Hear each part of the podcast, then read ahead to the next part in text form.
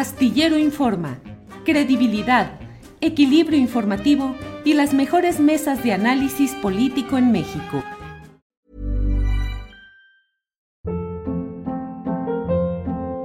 Hold up. What was that? Boring. No flavor. That was as bad as those leftovers you ate all week. Keke Palmer here. And it's time to say hello to something fresh and guilt-free. HelloFresh. Jazz up dinner with pecan-crusted chicken or garlic butter shrimp scampi. Now that's music to my mouth. HelloFresh. Let's get this dinner party started. Discover all the delicious possibilities at HelloFresh punto com.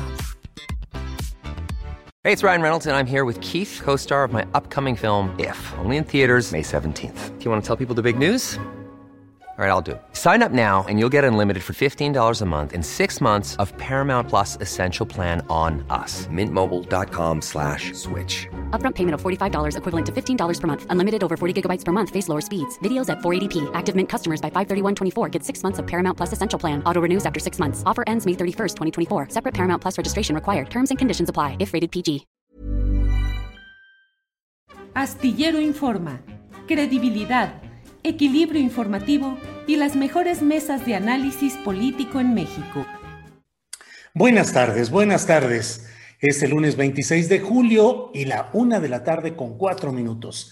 Gracias por acompañarnos en este proyecto de Astillero Informa, de una a tres de la tarde con información, notas relevantes del día, análisis, mesas de análisis y discusión, todo lo interesante en este programa.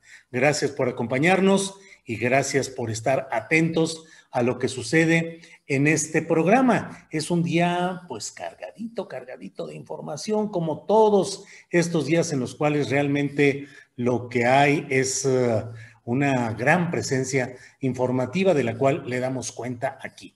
Mire, entre otras cosas voy a hablar ya en unos segundos con el senador Elí César Cervantes Rojas. Él es senador de Morena, es senador por San Luis Potosí y él tiene una visión muy específica sobre lo que está sucediendo en San Luis Potosí, en la Sierra de San Miguelito. Usted sabe que ha estado aportando información, datos, eh, hechos concretos relacionados con el proyecto de desarrollo inmobiliario que se está planeando en San Luis Potosí, de una compañía, una firma denominada Las Cañadas, que usaría mil ochocientas cinco hectáreas de una zona privilegiada de la Sierra de San Miguelito en San Luis Potosí. Entonces, bueno, eh, precisamente dentro de las múltiples opiniones que se han dado, informaciones y datos sobre este hecho, del cual, por cierto, hablaré el próximo miércoles en la conferencia presidencial de prensa, conocida como La Mañanera, donde estaré para mostrar los datos, las evidencias, los hechos, la información concreta que apuntala lo que he dicho respecto a lo que está sucediendo en esta Sierra de San Miguelito, en San Luis Potosí. Pero bueno, desde luego, deseamos tener la opinión de alguien como un senador de Morena por San Luis Potosí, en este caso, Elí César Cervantes Rojas.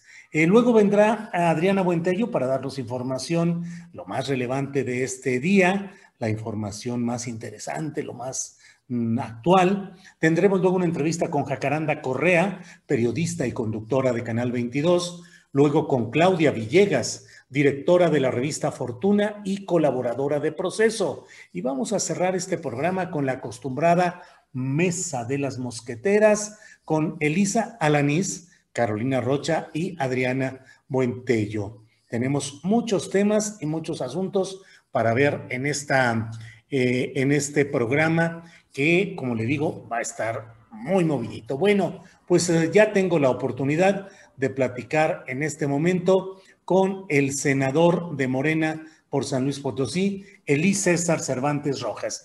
Elí César, buenas tardes. Muy buenas tardes, Julio. Un gusto poderte saludar. Gracias, muy amable, Elí. Pues estamos eh, en este programa revisando algunas de las cosas relativas a lo que está sucediendo en San Luis Potosí, por donde eres senador, respecto a la Sierra de San Miguelito y el proyecto urbanístico denominado Las Cañadas. Eh, ¿Qué hay sobre este tema? Elí, he leído algunos comentarios, he escuchado algunas entrevistas contigo y te pediría que le dijeras a nuestra audiencia lo que opinas respecto a este desarrollo inmobiliario denominado Las Cañadas, encabezado por un empresario muy peculiar de San Luis Potosí, eh, Carlos López Medina, y que implica el que se instale en mil ochocientas cinco hectáreas de la Sierra de San Miguelito este proyecto inmobiliario. Por favor, Elí. Sí, bueno, este, Julio, a tu auditorio, creo que es un tema muy relevante del que estamos hablando, al menos para los potosinos, porque nos tenemos que ir desde tiempo atrás, cuando en el año de mil novecientos noventa y dos Carlos Salinas hace el cambio, bueno, la legislatura, el seis de enero, para ser más específico, el seis de enero del noventa y dos, se publica en el Diario Oficial de la Federación la, la reforma al artículo veintisiete constitucional para establecer la tierra como mercado, como mercancía, quitándole ese carácter que era In, inembargable, imprescindible e inalienable. Esa es la primera parte que tendríamos que ver. Sí. La segunda parte que vemos aquí es que es un tema de intereses, de intereses millonarios, lo que se está viendo ahí, pero que va a tener afectaciones a terceros. No podemos decir que lo que tú has mencionado es mentira. Al contrario, yo ratifico los dichos que tú has dicho, porque esta urbanización que pretenden con la Sierra de San Miguelito, esas mil ochocientas cinco hectáreas que ya nos están contemplando en esa parte de la defensa de, de ese espacio, nos va a afectar a terceros, nos va a afectar a todos los potosinos. En pocas palabras, para que todos lo pudiéramos entender, van a impermeabilizar la Sierra de San Miguelito. Y eso es algo que nos va a generar afectaciones. No es un proyecto reciente, es un proyecto que ya tiene muchísimo tiempo, tanto que ahorita están construyendo esos sector económicamente más pudiente, están construyendo una vía alterna para poder llegar a la zona industrial. No es algo reciente, es algo que hemos visto a lo largo de la historia, cómo las civilizaciones pues, se establecían en los lugares donde había agua. En este tema, la Sierra de San Miguelito, que se ubica en los cuatro municipios, que es Villa de Reyes, que tiene agua y que por eso ha tenido allá también el crecimiento industrial, Villa de Arriaga, Mezquitic de Carmona y San Luis Potosí. Esta parte que se está haciendo nosotros nos vamos a oponer, vamos a dar la batalla. Yo confío todavía en que el presidente, y tiene todo mi respaldo, tiene todo el apoyo, pero él asumió un compromiso. Se tiene la firma en varios documentos, lo ha externado públicamente que cierra así urbanización, no. Pero lo más importante, dio su palabra, y no creo que le falte a ella. Si es preocupante que muchos secretarios federales de las dependencias, en este caso el tema de la secretaria de Ecología, Albores, luego no quieran escuchar a todas las partes. Es preocupante porque el presidente tendrá todo nuestro respaldo y todo nuestro apoyo, pero que haya quienes actúen como si tienen la verdad absoluta. Yo en lo personal traté de buscar un acercamiento con ella para exponerle. No se ha dado y probablemente no se dé. Y entonces sí tenemos que alzar la voz y decir esa consigna clara que es que no vamos a permitir que se dé y vamos a dar la batalla jurídica y social que sea necesaria. Ejemplos en San Luis Potosí tenemos y lo que decimos es, es cierto, está habiendo un crecimiento, una urbanización de nuestro estado, pero tiene que ser un crecimiento responsable, no un crecimiento que daña a terceros. Para ejemplificar, yo les podría decir, si alguien en la ciudad quiere poner una marranera, pues rápidamente le van a caer las dependencias para decirle, óyeme, no, por la contaminación, los olores, lo que, lo que puede conllevar. Y en este caso de los comuneros, hay un sector que está defendiendo. Pero aunque no hubiera nadie de los comuneros y todos quisieran hacer con sus tierras la entrega, como va a haber una afectación con los escurrimientos, con el daño a la captación de los mantos freáticos, nos va a afectar a todos los potosinos. Y eso no se debe permitir. Así sean sus propiedades. Lo vemos también en temas de los departamentos. Hay departamentos que no permiten en sus reglamentos tener mascotas, porque afecta a terceros. Y en este caso, ese tema lo que va a hacer es traer afectaciones reales a todos los potosinos. Y tenemos que alzar la voz, porque hay funcionarios que no le están siendo leales a la cuarta transformación. Apreciamos y respaldamos al presidente, pero respaldamos más las causas juntas, respaldamos más a la población. Gracias. Estoy hablando con el senador Elí César Cervantes Rojas, senador de Morena por San Luis Potosí. Elí César, eh, buena parte de lo que señalas me parece, eh, es decir, en general me parece todo muy trascendente e importante, sobre todo el hecho que subrayas de cómo originalmente la propiedad de la tierra no era transferible para este tipo de negocios inmobiliarios y de ningún tipo. Digamos que el sentido constitucional era el de preservar la tierra para ejidatarios, comuneros y sus familiares.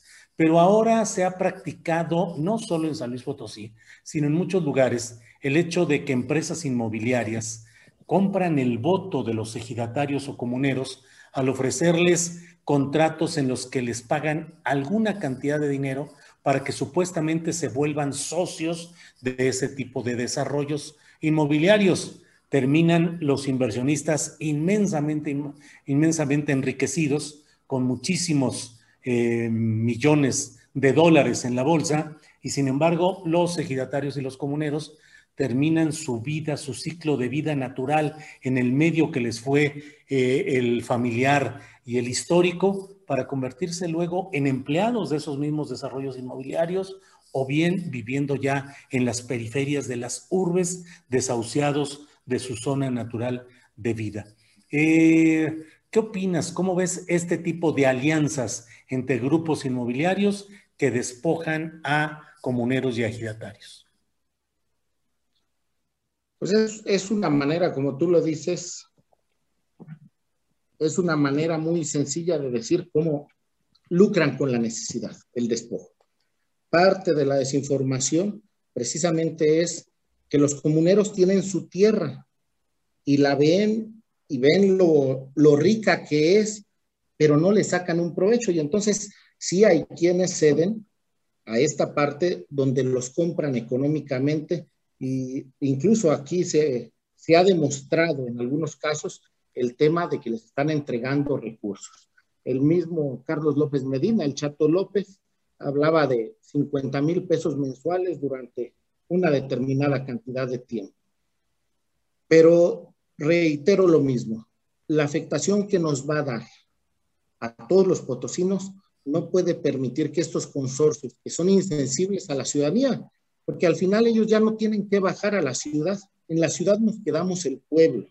Ellos están buscando lugares donde tengan el abastecimiento de agua, donde tengan su sustentabilidad, sin importarles el daño que le están generando a toda la sociedad en general. Aquí en San Luis Potosí lo hemos visto, las inundaciones con cualquier lluvia que se pueda generar. ¿Cuál es la propuesta? Porque tampoco se trata nada más de hacer la crítica.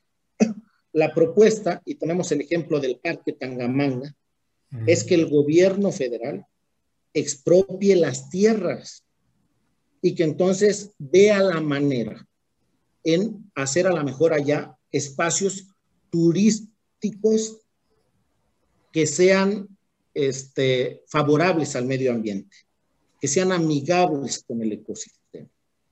O sea, que haya una promoción turística, que haya paseos guiados, que se explique, pero en la parte donde le entre ya el gobierno con las secretarías que dependen.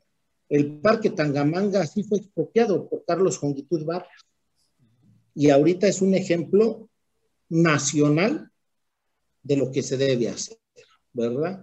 Entonces, Que ese es el tema que nosotros, o que yo en lo personal haría la propuesta. Sí.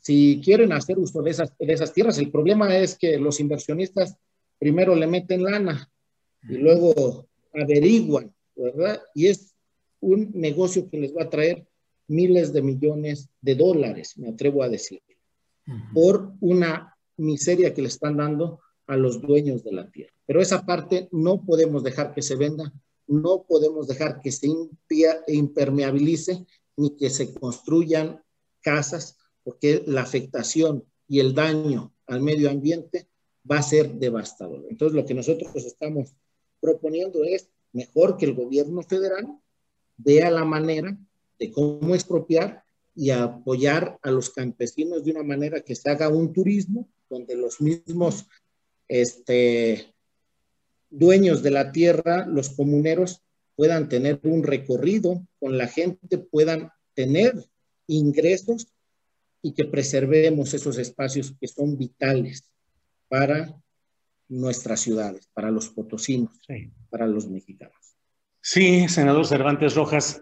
Eh, en el programa, en este programa en Astillero Informa, buscamos, buscamos con mucha insistencia una entrevista con la secretaria del Medio Ambiente y Recursos Naturales, la señora María Luisa Albores. Eh, finalmente se logró concretar la invitación, la aceptó, dijo que estaría en nuestro programa y faltando minutos para eh, esa entrevista nos la cancelaron. Entiendo que también vinieron de San Luis Potosí, eh, comuneros, ejidatarios, activistas, historiadores, en fin, un grupo de potosinos eh, que contigo buscaron hablar en el, eh, con, con la propia secretaria o con autoridades de la Semarnat. ¿No hubo esa reunión? ¿Ha habido algún tipo de búsqueda de conocer la opinión de ustedes? No, creo que ya somos dos. A pues los sí. que nos cancelan de último momento. Ajá. Y es preocupante, es preocupante que haya quienes este, se alejen de la sociedad. Yo como legislador tengo muy marcado eso. Yo no me voy a alejar de la gente, yo no me voy a alejar del sentimiento del pueblo y no voy a dejar de hacer los recorridos que corresponden o que sean necesarios. Lo que a mí sí me interesa es poder mantener una comunicación constante y buscar el bien común, porque para eso luchamos. La cuarta transformación no representa el hacer acuerdos, alianzas o ceder a los intereses de unos cuantos, lo que el mismo presidente ha denominado la mafia del poder. Y, lo, y para eso estamos. No vamos a permitir que se vulnere el bienestar de la sociedad de los potosinos por intereses personales. Se tiene que atender. Y el llamado es a que las autoridades, porque el presidente lo puede hacer, y si no está dispuesto, yo lo he ratificado, si no le quiere entrar o no puede, por los diferentes motivos, también entendemos que está atendiendo cosas este, que le puedan parecer a lo mejor más importantes, pues para eso estamos nosotros. Nosotros estamos del lado de la gente y tanta lucha no se puede ver caída. Reitero, en la administración federal habrá quienes, incluso funcionarios de alto nivel, no estén dándole el lugar que merece la cuarta transformación.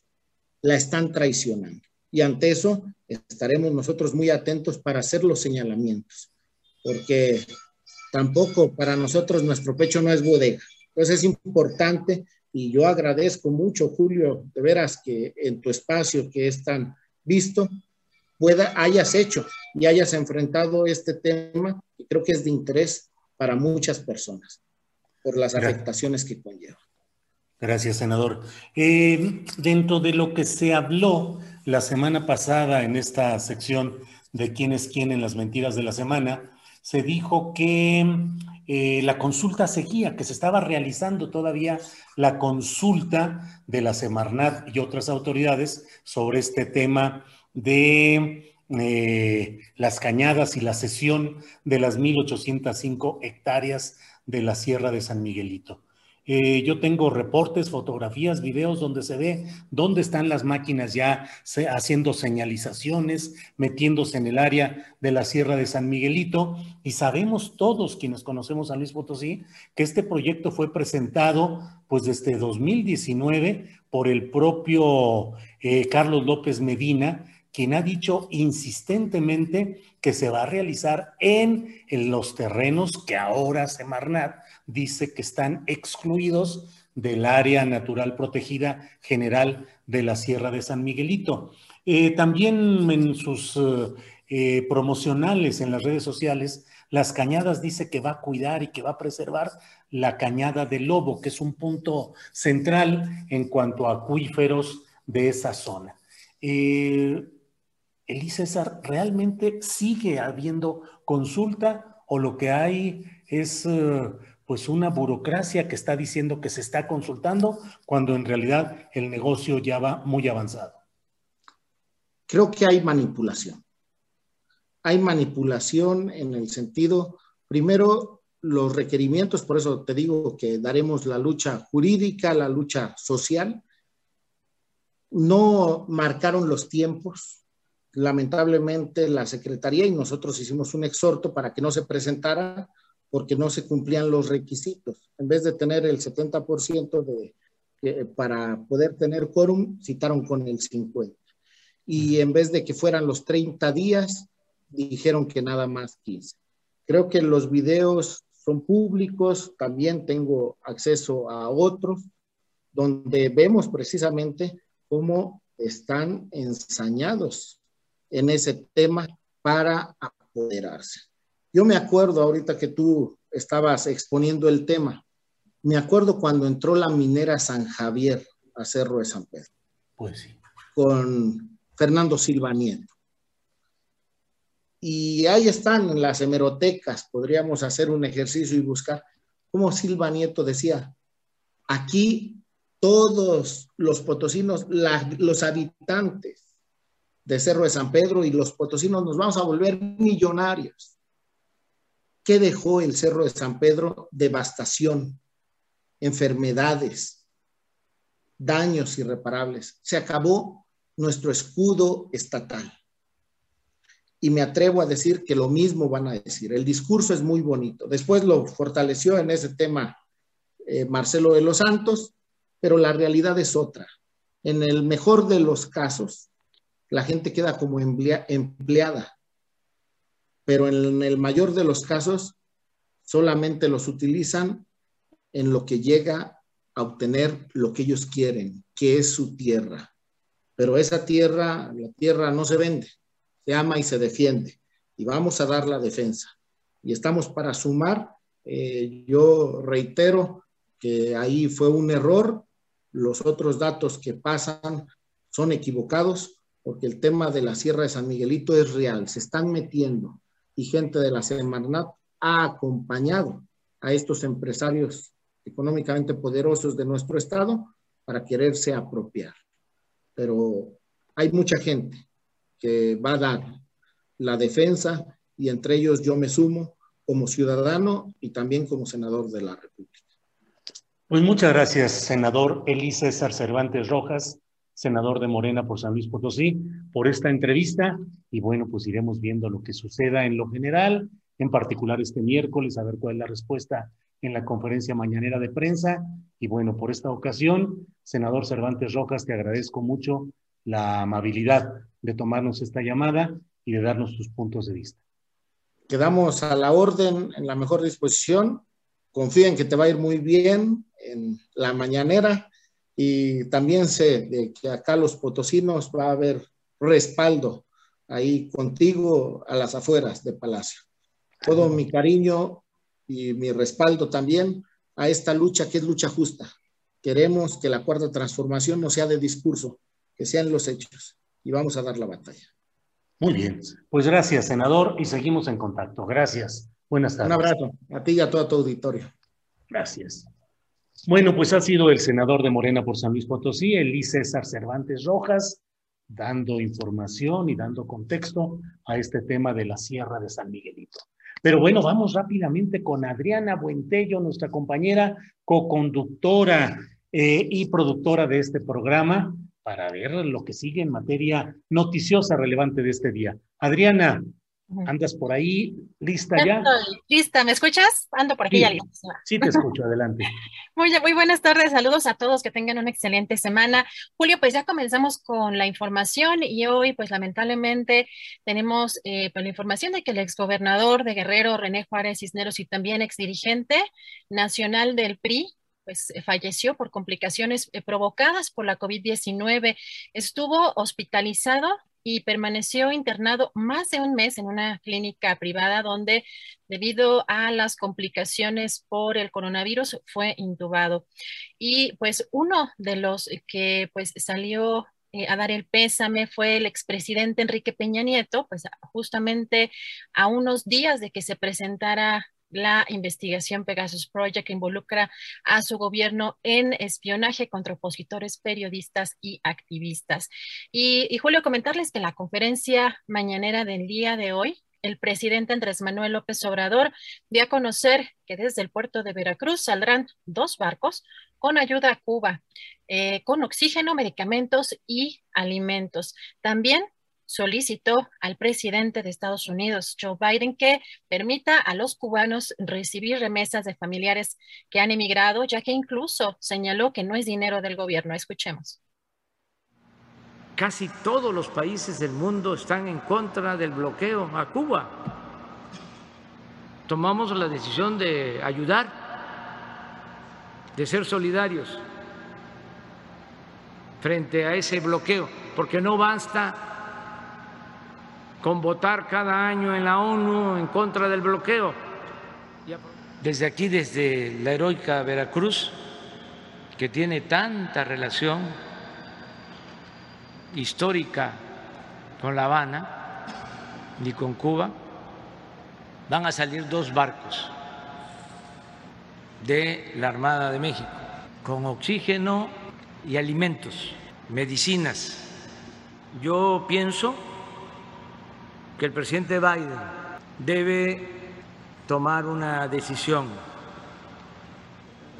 Podrían hacerse muchas cosas, solo sugiero una, con todo respeto para las dos naciones, que se permita el que puedan recibir las familias de Cuba remesas de quienes viven y trabajan en Estados Unidos o en cualquier otro país del mundo, como nosotros recibimos apoyo de nuestros paisanos migrantes, que nos mandan cuatro mil millones de dólares por mes, y que esto ha ayudado mucho a enfrentar la crisis económica porque es la principal fuente de ingresos que tiene nuestro país. Entonces, ¿cómo bloquear eso? Si ni siquiera es dinero del gobierno. Y también en la conferencia mañanera el presidente reiteró que México atraviesa por una tercera ola en incremento de contagios por COVID diecinueve, aunque señaló que su intensidad es menor a las anteriores y pues ha afectado principalmente a la población joven. Anunció también que hoy inicia en Oaxaca, Chiapas, Guerrero, Puebla y Veracruz la vacunación universal, y además que en los municipios eh, más pequeños se va a aplicar cancino, que es de una sola dosis. Escuchemos. Hay una especie de rebrote, una tercera ola de contagios, no igual, afortunadamente, a la primera y sobre todo no igual a la segunda. Es de menor intensidad y también menos eh, dañina, porque tenemos menos hospitalizaciones y, lo más importante de todo, menos fallecidos. es eh, un eh, rebrote que está afectando más a los jóvenes, y esto tiene mucho que ver porque la población adulta ya está vacunada. Oaxaca, eh, es Oaxaca, Chiapas, Guerrero, Puebla y Veracruz. Estos eh, cinco estados van a tener un tratamiento especial que inicia hoy. Por ejemplo, en el caso de Veracruz y Oaxaca, eh, va a entrar a reforzar la vacunación la Secretaría de la Defensa, y se va a vacunar con la vacuna CanSino, que es una sola eh, dosis, a todos en los municipios pequeños, para no ir de nuevo. Y un tema de verdad muy interesante que además ha causado mucha expectativa es el tema del Gas Bienestar. El presidente hoy en la conferencia mañanera informó que en dos meses va a iniciar la venta de este Gas Bienestar y que comenzará en la Ciudad de México. También aclaró que la empresa de distribución de gas eh, de Pemex se llamará pues Gas Bienestar, aunque en un acto de mala fe alguien dijo, pues trató de registrar su denominación, pero pues legalmente dijo que no procedió. Vamos a escuchar. Acerca del Gas Bienestar, se está avanzando. Eh, ya eh, están los preparativos para iniciar. Yo pienso que a más tardar en dos meses, que dije tres y ya, ya transcurrió uno. Entonces, este, en dos meses va a iniciar. ¿Aquí en Veracruz? Va a iniciar primero en la Ciudad de México, okay, y se va a ampliar, se va a ir ampliando a todo el país, sobre todo las grandes ciudades.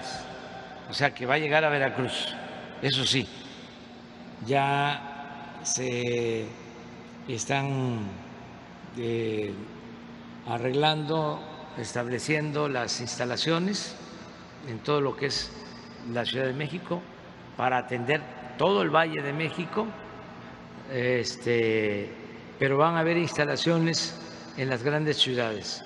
También aclaro, se va a llamar así, Gas Bienestar, porque empezaron a manejar de que ya habían registrado eh, la marca. Este, sí, lo hicieron. Pidieron la solicitud en la Secretaría de Economía, pero ya hasta lo había yo dado a conocer. Entonces, fue una acción pues de mala fe. Sí se va a poder legalmente que se llame Gas Bienestar. Estamos El presidente este, también confirmó pues, que están incrementando en todos los estados. Y quiero aprovechar de la Guardia Nacional. Para y también dijo que se tuvo un acuerdo para aumentar su presupuesto en cincuenta mil millones de pesos para la formación de más elementos, así como la construcción aumentar. de más instalaciones. Aseguró que no habrá ningún riesgo de excesos ni autoritarismo, ya que los elementos se estarán formando en el respeto a los derechos humanos. Escuchamos. Estamos este, incrementando en todos los estados. Y quiero aprovechar para informar que se tuvo un acuerdo para aumentar el presupuesto de la Guardia Nacional en cincuenta mil millones de pesos.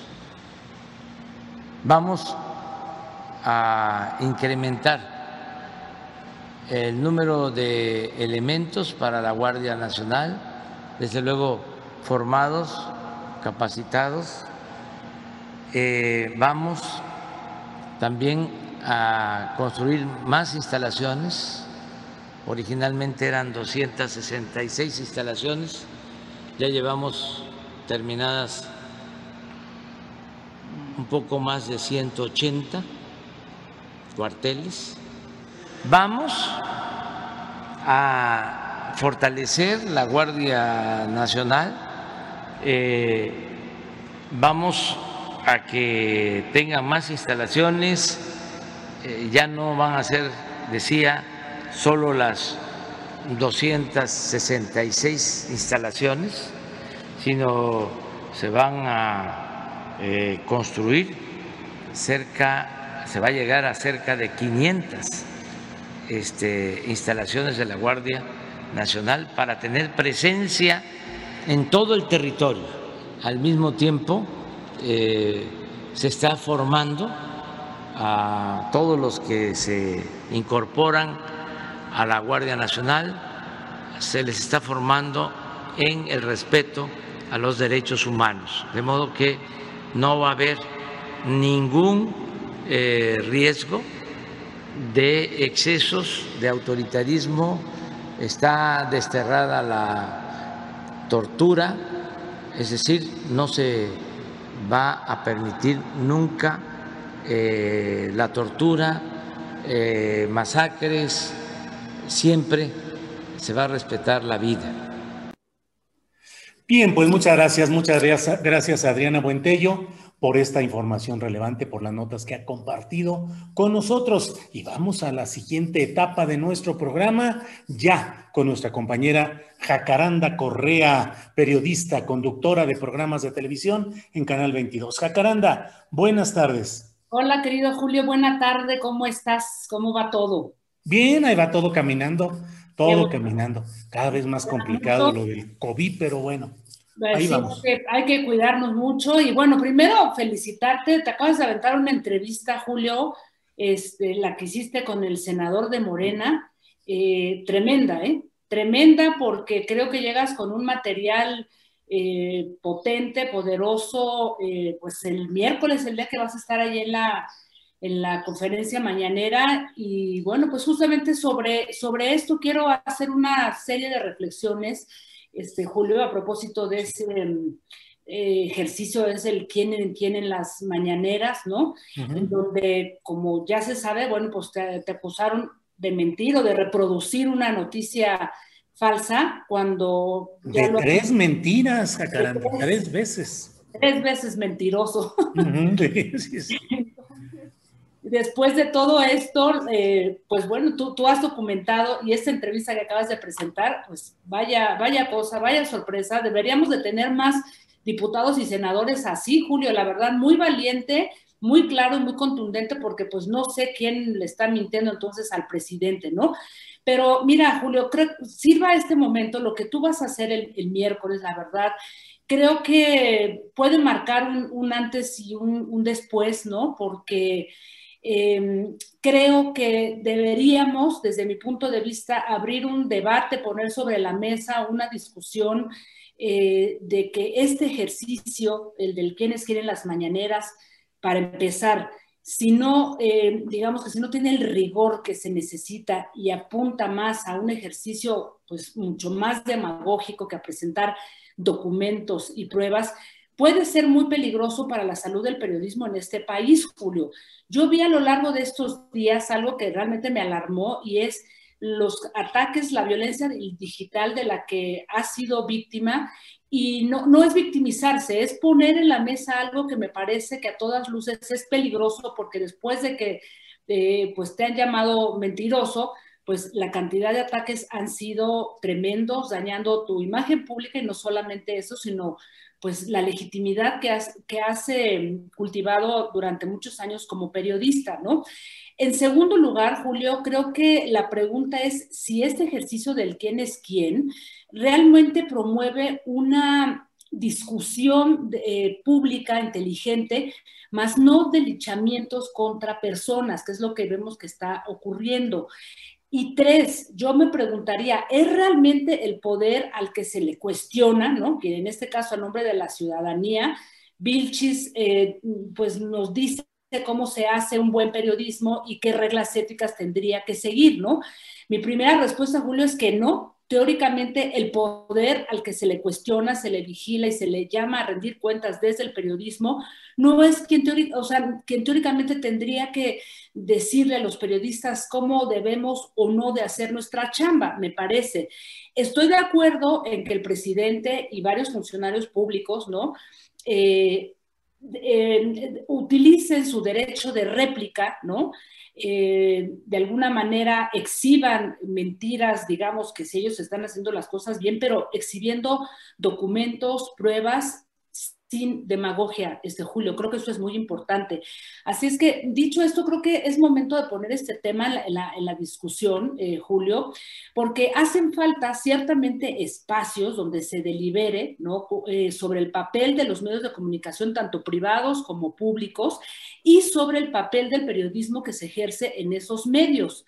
Pero no es el poder el que debería de llevar a cabo esta... digamos, eh, vigilancia. Entonces, a partir de aquí yo me hago tres preguntas. ¿Quiénes son? O sea, los que tendrían de alguna manera que regular y que poner frenos a toda la infodemia y a la cantidad de, de información falsa que circula en diversos medios. ¿Son los ciudadanos? Yo me preguntaría primero, ¿quiénes deben de vigilar de que el periodismo sea ético, veraz? Yo diría que sí. Ese es un primer filtro. Es muy complejo, yo lo sé, Julio, porque digamos que en este país para estar bien informado, para buscar fuentes, para saber si un periodista nos está mintiendo o nos está dando demagogia y no información, es muy complejo. Estar informado en este país es casi un activismo porque requiere de mucha chamba, de mucho tiempo y de un gran ejercicio de búsqueda, ¿no? Pero eso es un primer filtro. El segundo... Creo que los propios medios podrían ser quienes pongan sus filtros, ¿no?, autocuestionándose con defensores de la audiencia, pero eso no les gusta, ¿no? A los medios eh, privados, en algunos medios públicos existe este ejercicio, pero en realidad son figuras inexistentes, ¿no? Y tres, yo creo que también podría haber un espacio de, de, de liberación, Julio, construido, creado desde la academia, la sociedad civil y el propio periodismo, ¿no? Hay ejemplos en el mundo y digamos que el más cercano, el que tenemos en, en, en Estados Unidos, es, eh, digamos que la cantidad de instituciones o de periódicos que existen ahí para poder darle a los ciudadanos la garantía de que el periodismo que se está ejerciendo en ese país tiene calidad, es veraz y es ético, ¿no? Por ejemplo, hay una, una interesante organización que se llama FAIR, F A I R, que por sus siglas en inglés y traducidos algo así como equidad y precisión en el reportaje, y monitorea a varios medios de comunicación para detectar inexactitudes, prejuicios, censura, ¿no? Y aboga por la diversidad de perspectivas en, en los informes de las noticias. También está un, un, un medio que es muy interesante, que es el Columbia Journalism Review, que, que es un, una suerte de, de, de periódico, de revista, en donde participan académicos, periodistas también, y se, se sientan a discutir entre periodistas y personajes públicos a quienes han cuestionado en sus reportajes de alguna manera para eh, establecer, eh, o sea, para mediar, ¿no? Eh, si ha habido inexactitudes, imprecisiones, censuras, etcétera. Y creo, Julio, que eso es lo que te, a lo que tendríamos que llegar, pero no desde un lugar en donde, como lo hemos visto con tu persona, y, y tú eres el primero, pero después por ahí podrían pasar muchos más, podríamos pasar muchos más, y creo que es un asunto que tenemos que ver con mucha claridad, discutirlo desde el periodismo, desde la sociedad civil, pero no desde el poder al que se le cuestiona y se le llama a rendir cuentas, Julio. Sí, Jacaranda, muy atento a lo que nos estás diciendo. Y pues sí, efectivamente se necesita un ejercicio eh, periodístico en esta sección e informativo en lo general en la conferencia mañanera, que requiere de mucha precisión, de mucha seguridad en lo que se hace y no prestarse o no permitir por descuido, por eh, improvisación, no quiero pensar que incluso por eh, fobias políticas, Eh, el permitir que haya este tipo de ataques eh, sin sentido e infundados. Eh, yo aprecio mucho tu reflexión y Jacaranda, pues vamos a estar atentos a lo que suceda en este miércoles, que pues ya con todo lo que me han estado diciendo, Jacaranda, ya estoy preocupado más por lo que suceda después que por lo que sé que tengo que decir. Tengo las pruebas, los documentos, la información correspondiente, pero bueno, este, esperemos que sea para bien. Yo reivindico que aquí están en juego varios uh, ingredientes muy importantes: el periodismo y los medios de comunicación, la defensa del medio ambiente y la defensa de un proyecto popular que busca el cambio en México y que debe ser cuidado precisamente con el ejercicio de la crítica y advirtiendo a tiempo de errores, de desviaciones, de distorsiones. En fin, Jacaranda, pues siempre muy agradecidos de que nos dejes aquí con el chícharo dando vueltas. Pues un abrazo, Julio, que te vaya muy bien. Y solamente, ya hablaremos de esto más adelante, pero fíjate, hubo un ejercicio muy interesante, porque si alguien miente, pues claro, hay que exponerlo, pero también los propios medios tendrían que hacer este ejercicio, como el que hizo el diario El País en su sección internacional, al exhibir ni más ni menos que a Mario Vargas Llosa, porque fueron un grupo de lectores los que dijeron que se estaba sobrepasando la línea entre información y opinión, porque Vargas Llosa estaba asegurando firmemente que había un fraude en Perú, cosa que ya vimos que no es cierto, porque ya finalmente ganó Pedro Castillo, ¿no?, dejando desbancada a Keiko Fujimori. Entonces, este ejercicio el país asume, de acuerdo, nos equivocamos, se equivoca el señor, pero tendría que haber una moderación, porque de alguna manera, pues, Vargas Llosa está lanzando mentiras, ¿no? Entonces, claro, eso sí, Julio, yo creo que hay que tenerlo muy claro, pero tienen que ser los mismos medios y la ciudadanía, Julio. Claro. Pues, Jacaranda, como siempre, gracias. Eh, ya platicaremos la próxima semana a ver Gracias. qué es lo que sucedió en todo esto. Estaremos pendientes, Julio. Un abrazo y hasta el próximo lunes. Te vemos el miércoles. Muchas gracias, Jacaranda. Ha sido Jacaranda Correa, periodista, conductora de Canal veintidós, documentalista, y que siempre lo digo, nos pone aquí a remover las neuronas, a darle vueltas a los asuntos que a veces con enfoques muy, pues muy simples o muy inmediatos no nos permiten ir al fondo de esos temas y esos problemas. Entonces, bueno, vamos ahora con Claudia Villegas en unos segunditos más, en lo que Andrés Ramírez nos informa que ya está lista Claudia Villegas, directora de la revista Fortuna. Léala, es una revista que me parece a mí que tiene información muy interesante. Sígala, puede verla en su dirección doble u doble u doble u punto revista fortuna punto com punto m x. Además es profesora de periodismo en la UNAM eh, y colaboradora de la revista Proceso con reportajes especiales.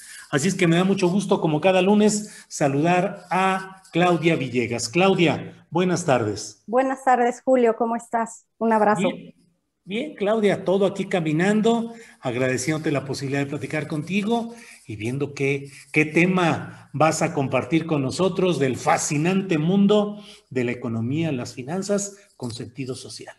Muchas gracias, Julio. Antes que nada, un abrazo y un saludo a todos. Pues este fin de semana en la revista Proceso se publicó la historia de la debacle de la dinastía alemán. Sí. Y me parece muy destacado el asunto, Julio, algo que escribimos en el libro El México que se avecina. Ajá. Cómo están sufriendo los negocios vinculados con los sectores regulados. Todos estos sectores, como el del petróleo, la energía, eh, sectores que merecían pues mucha atención y mucha negociación del capitalismo llamado de cuates. Esos son los sectores que están sufriendo. Y al indagar un poco qué les pasó a los alemán Magnani, a los alemán Velasco en esta crisis, bueno, pues encontramos algo muy interesante. Galem Energy, que es la empresa que ellos formaron en dos mil diecisiete, justo después de que se abre la posibilidad de que empresarios privados participaran en el sector de la energía.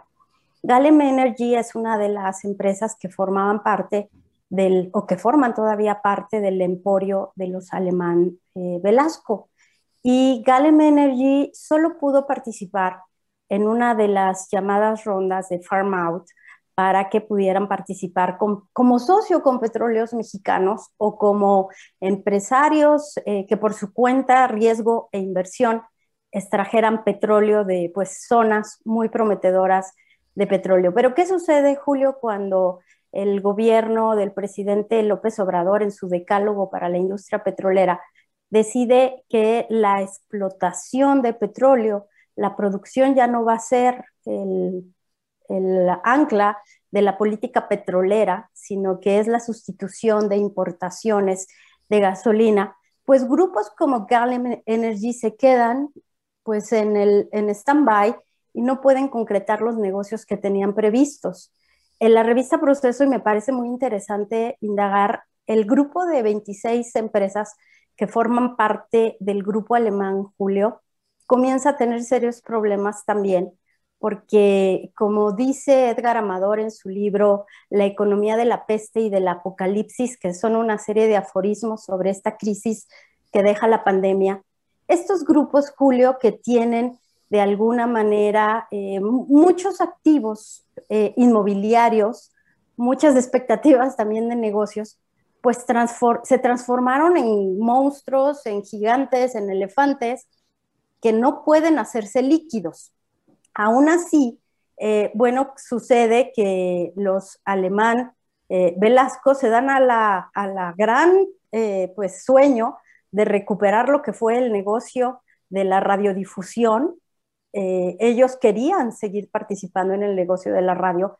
Eh, el señor alemán eh, Velasco pues quiere regresar a la radio y sin dinero, sin liquidez, Julio, pues decide entrar a comprar Radiopolis con un esquema, un crédito que se llamaba, eh, que se llama Rolling eh, Loan, que es eh, al final pagas con lo que te dé el negocio. Entonces, bueno, creo que es un reportaje interesante, no solamente por el caso de los alemán Velasco, Julio, sino porque nos muestra qué le pasó a la clase política vinculada con los negocios, eh, con el poder, con estos negocios que se hacían al amparo de las relaciones políticas, Julio.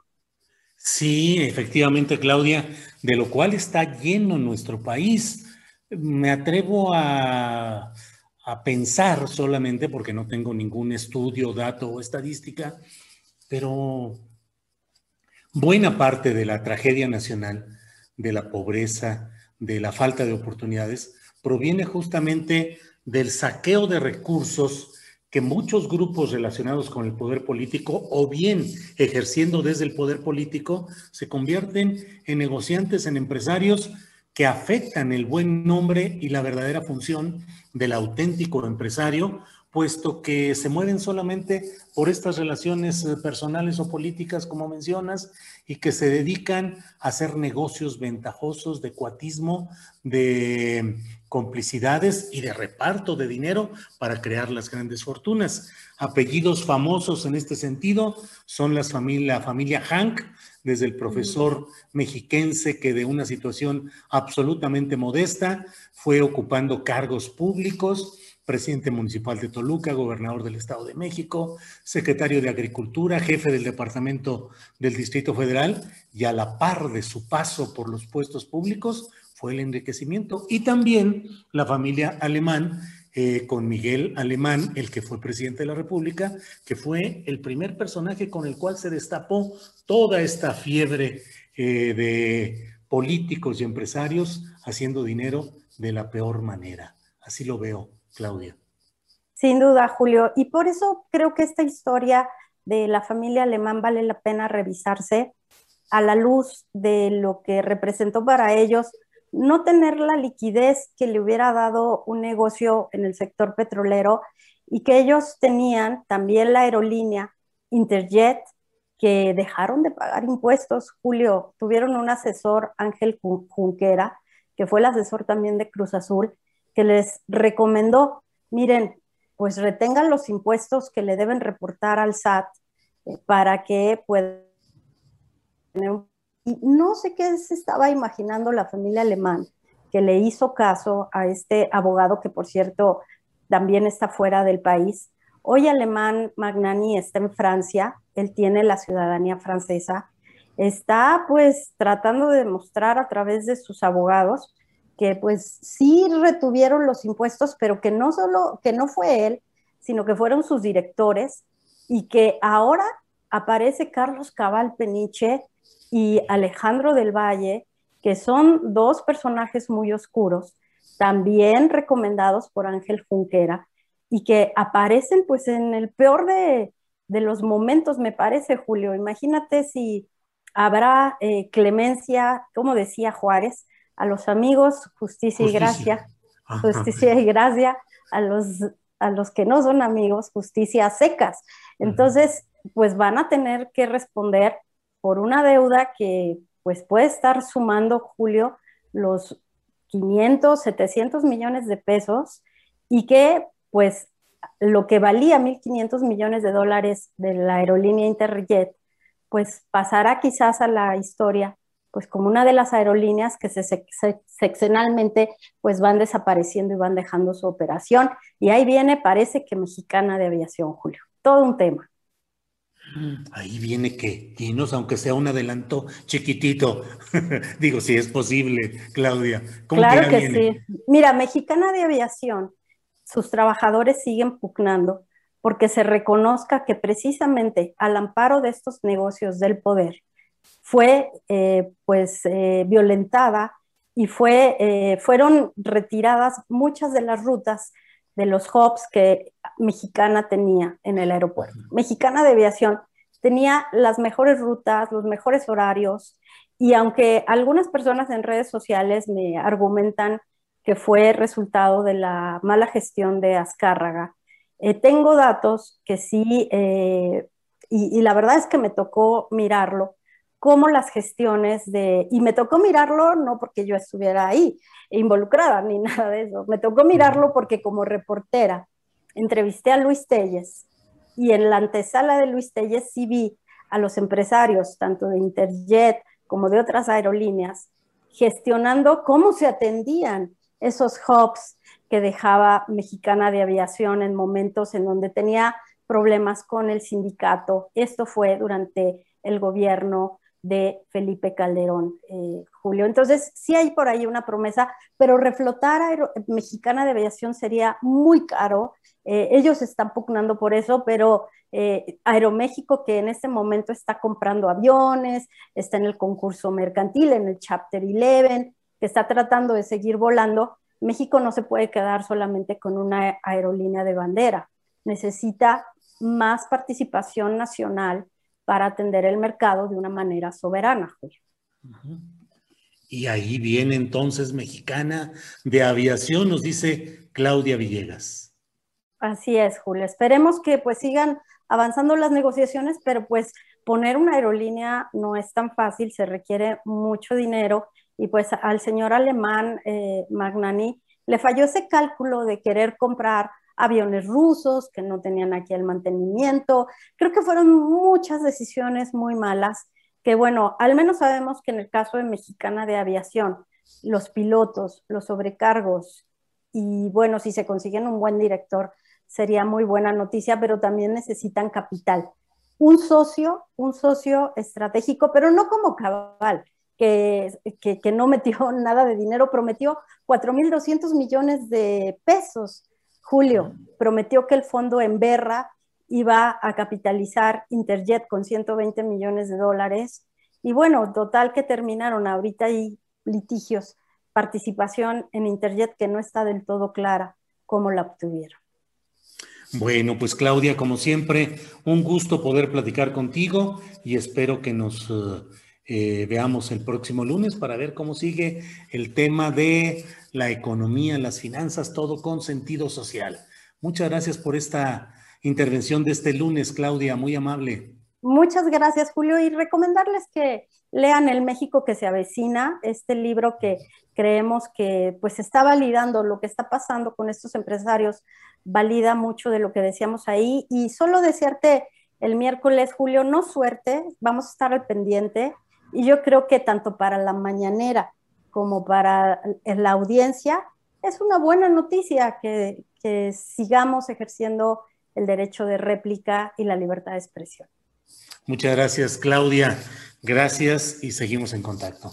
Muchas gracias, Julio. Un abrazo a todos. Buen inicio de semana a todos. Gracias, hasta luego. Ha sido Claudia Villegas, directora de la revista Fortuna. Usted puede leerla y le invito a que lo haga en la dirección electrónica doble u doble u doble u punto eh, revista fortuna punto com punto m x y también, desde luego, en las redes sociales. A Claudia la puede leer, además, en Proceso. Eh, normalmente hay algún reportaje importante de ella en la revista Proceso. Tiene también un programa de radio y, bueno, eh, hay mucha información sobre economía que creo que necesita uno estar atento, sobre todo con uh, periodistas confiables como es Claudia Villegas. Bueno, pues son las dos de la tarde con dos minutos y estamos ya casi por entrar a la mesa de las mosqueteras. Ni más ni menos, la mesa de las mosqueteras. ¿Vamos directo o vamos a un pequeño promo, Andrés? No, vamos directo. Muy bien, perfecto. Entonces vamos directo ya en cuanto tú nos digas. Ya estamos por entrar listas. Bueno, muy bien, pues vamos a iniciar. Vamos a empezar con esta mesa de las mosqueteras del lunes veintiséis de julio. Saludo con gusto a Carolina Rocha. Carolina, buenas tardes. ¿Cómo estás, querido Julio? Oye, yo ya traigo amarillo porque con eso de que el país cambia de color ya, ya a los semáforos, ya la próxima semana quizás de naranja. Espero no llegue nunca al rojo, ¿verdad? Pues muy bien, bien que andes con sentido oportuno de lo cromático. Muy bien, exacto. Muy bien. Gracias, Carolina. Eh, Adriana Buentello, ya aquí lista en la faceta de mosquetera. Eh, oh. Adriana. Hola, muy buenas tardes, Elisa, Caro, pues excelente semana, ya estamos aquí puestísimos para, pues, para platicar de todos los temas pendientes. Bien. Muy bien, y ya está aquí con nosotros también justamente Elisa Alanis. Elisa, buenas tardes. Hola, hola, buenas tardes a todos y todas, y por aquí entra un señor de Sky. Ay, qué bueno que haga su chamba, ¿no? Sí, sí, sí, ¿qué se le hace? Así andamos todos, Elisa, ni te preocupes. Qué cosa, pero bueno. Sí, en fin. Bueno, pues Carolina, antes de entrar al fabuloso mundo de la política y sus detalles siempre tan provocadores de buen ánimo, ¿cómo has visto el otro tema, el de las Olimpiadas? ¿Has estado atenta? ¿Has visto algo? ¿Te ha llamado la atención alguna hazaña o algún detalle de las Olimpiadas? He visto brincos, Julio, como de que no se va a parecer al mundo de la política. Brincos. Nos ha sorprendido. Este, hemos visto grillas, grillas ahí presentes. Fíjate que qué desgracia que no estemos, al menos el fin de semana, el tema que fue tendencia no fue, bueno, sí fue también el brinco de nuestra grandiosa atleta este, del salto en... Alexa, ¿cómo se llama? Se me está Alexa Moreno. Moreno. Alexa Moreno. Alexa Moreno, que la verdad es que da mucho gusto, mañana va a estar compitiendo. Este, ella es histórica y además fue víctima de un bullying espantoso en las redes sociales. Entonces yo creo que ella en particular es una atleta que nos tiene que alegrar a los mexicanos de verla triunfar, de ver lo que es el esfuerzo de una mujer que no se deja amedrentar por ningún tuitito, por ningún meme y sobre todo por ninguna... Este, por ninguna crítica que es destructiva. Y hablando de críticas destructivas, ahí es a donde iba. Yo he estado muy contenta viendo estas Olimpiadas, que todo es a distancia, es decir, ahora sí me siento como todo el pueblo nipón, japonés, estamos viendo lo mismo, los de aquí y los de allá. Ajá. Pero, ojo, Paola Espinosa... Salió sí. Espinosa y picosita la muchacha. Evidentemente uh-huh. es una gran atleta mexicana, evidentemente es medallista, pero andaba muy regodiona del fracaso, y no fue fracaso rotundo, pues, de las clavadistas de, de brinco sincronizado. Carolina Sunshine, le dicen, me acuerdo de ella porque es mi tocaya, nada más me falta ser Sunshine, y, este, y, y, y, y su dupla, que quedaron en cuarto lugar este fin de semana en la competencia, y pues por estar en cuarto lugar, pues quedaron fuera de las medallas. Y se aventó un tuit tan mala leche, tan espinoso, que ya olvídate lo que uno pueda pensar o decir. No, no, no, sus colegas, sus colegas este, medallistas, sus, colega, sus colegas atletas le dijeron, oye, no te regodees en que alguien no gane una medalla. Evidentemente hubo una injusticia, evidentemente es triste que ella no esté este, representando a México en la Olimpiada, pero una vez que son otros los atletas que están brincando, que están en la plataforma y que están haciendo su máximo esfuerzo, este, chiquitearles y despreciarles que no se llevaron una medalla cuando quedaron en un cuarto lugar, pues bastante digno, eso sí, los que vimos la competencia, creo que esa en particular, ah, pero qué fallosas todas. Uh-huh. Este, en realidad no hubieron brincos de emoción, sino hubieron caídas espantosas y, y así es como se fueron repartiendo las, las, las medallas, este, las competidoras, pero... La, la verdad es que yo creo que habrá quienes se, se decepcionaron de este brinco y de este clavado mal puesto de Paula Espinosa que... Selling a little or a lot? Shopify helps you do your thing however you cha-ching. Shopify is the global commerce platform that helps you sell at every stage of your business. From the launch your online shop stage to the first real-life store stage, all the way to the did we just hit a million orders stage, Shopify is there to help you grow. Shopify helps you turn browsers into buyers with the internet's best converting checkout. thirty-six percent better on average compared to other leading commerce platforms. Because businesses that grow, grow with Shopify. Get a one dollar per month trial period at shopify.com slash work. Shopify.com slash work. Hey, it's Ryan Reynolds, and I'm here with Keith, co-star of my upcoming film, If, only in theaters May seventeenth. Do you want to tell people the big news? All right, I'll do it. Sign up now and you'll get unlimited for fifteen dollars a month and six months of Paramount Plus Essential Plan on us. Mint Mobile punto com slash switch. Upfront payment of forty-five dollars equivalent to fifteen dollars per month. Unlimited over forty gigabytes per month. Face lower speeds. Videos at four eighty p. Active Mint customers by five thirty-one twenty-four get six months of Paramount Plus Essential Plan. Auto renews after six months. Offer ends May thirty-first, twenty twenty-four. Separate Paramount Plus registration required. Terms and conditions apply if rated P G. Uh-huh. Pues sí, pues se sí. regodeó en que no sacamos medalla por ahí. Bueno, tampoco hemos sacado muchas, ¿verdad? El tiro con arco, hay que tener tino, Julio. Bien, gracias Carolina. Eh, Adriana Buentello, ¿qué te pareció interesante? ¿Qué detalle eh, destacas de lo que ha pasado en los Juegos Olímpicos?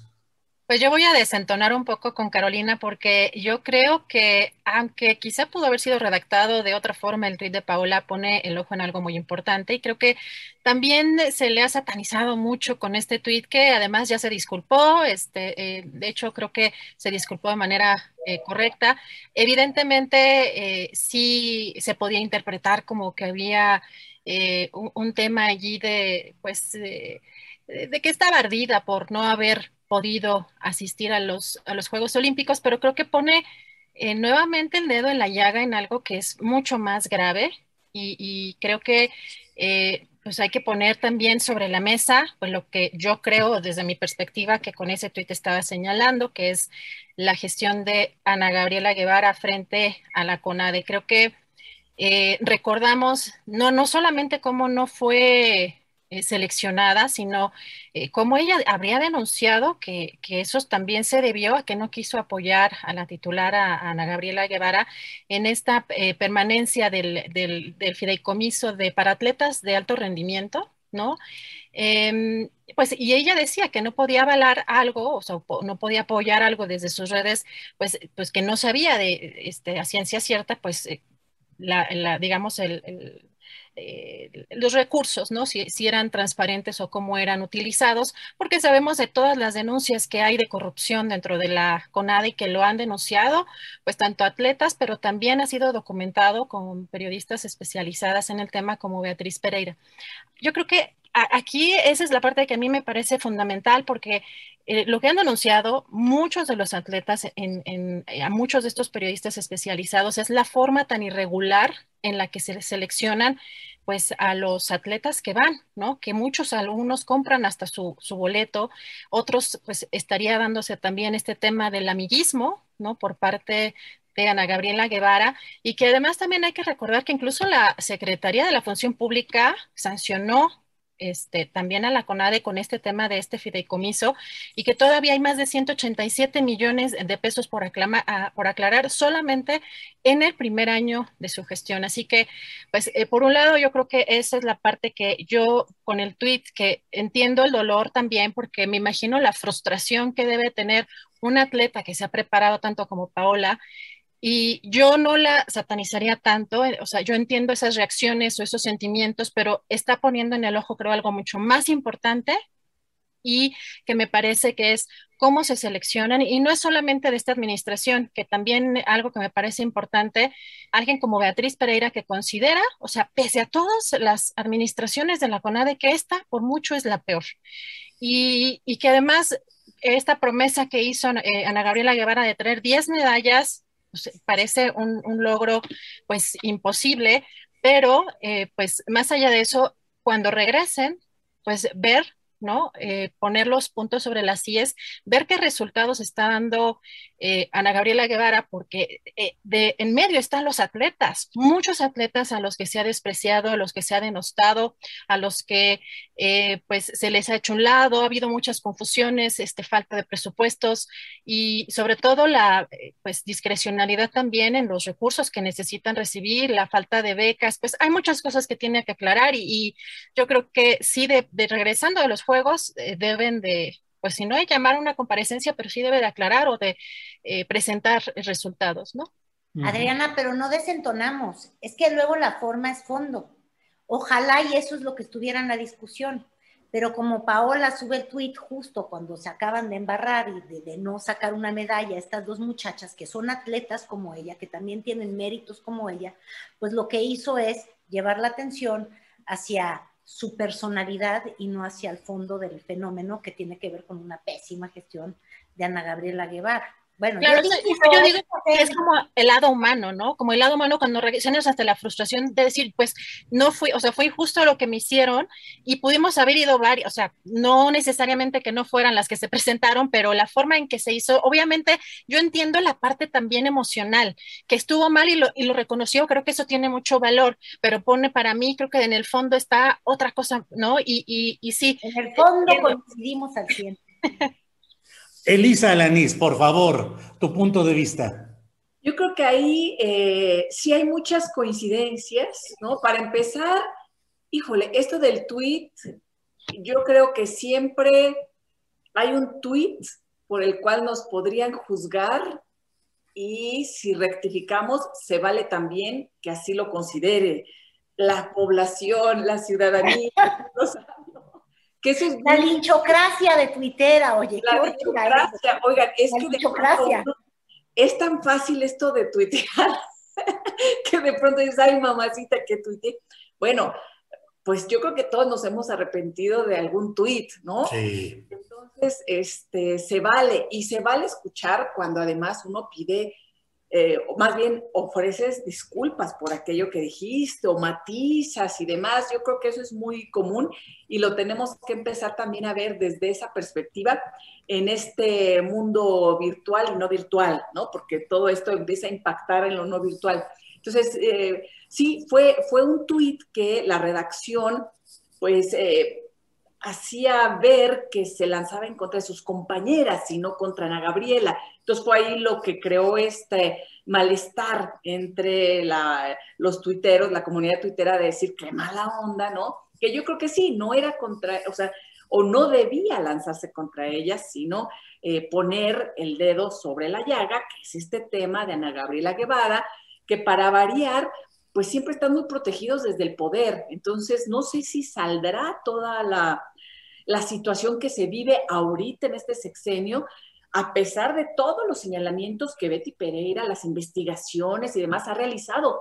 Porque al final del día, si tienen la protección, el manto protector desde la presidencia, desde el gobierno federal, es bien difícil que eh, suceda algo, ¿no? Pero, pero ahí está, es, ahí están los cuestionamientos y ahí está esa realidad que no se va a poder cobijar más desde Palacio, ¿no? Creo yo, tarde o temprano, pues tendrá que, que rendir cuentas también Ana Gabriela de todo lo que se ha señalado y para variar desde la investigación periodística en primerísimo lugar, como ha pasado en este país con todos los temas de corrupción e injusticias que son desde la investigación periodística donde se exhiben, donde hay resistencias por parte del poder y donde tarde o temprano, pues posiblemente incluso las autoridades acepten este tipo de, de corruptelas o las empiecen a investigar, ¿no? Son como esos procesos. Entonces, bueno, ahí está por lo pronto ese tema. También este, yo resaltaría eh, en las competencias como tal, ahí estábamos platicando ahí en, en familia de la importancia también de estas nuevas disciplinas como el skate y ver sí. a estas niñas, ¿no? De trece años, jovencitas, fantásticas, formidables. Bueno, yo, yo resaltaría esa para mí como una de las sorpresas importantes, ¿no? Estas eh, mujeres, niñas, jóvenes, adolescentes, que nos demuestran que son increíbles, ¿no? Y, y este, uh, este querer también captar ya al público adolescente, al público joven en toda, con todas estas nuevas disciplinas, me parece una muy buena idea.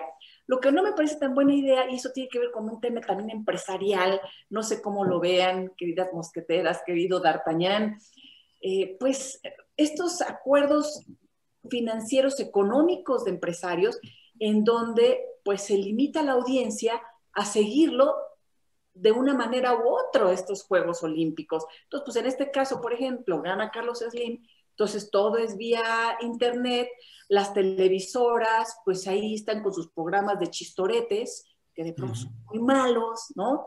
Entonces creo que ahí pues pierde la audiencia, ¿no? Entonces, pero pues ya es un tema de derechos y es complicadísimo sacar cualquier imagen, cualquier dato, ¿no? Porque ya están involucradas ahí los, las empresas machuchonas del mundo, que además tienen convenios importantes, y ahí de ti si sacas algo, eh, no teniendo... Sí. No, Oye, no puedes usar ni siquiera ciertos términos, ¿no te ha pasado, Elisa?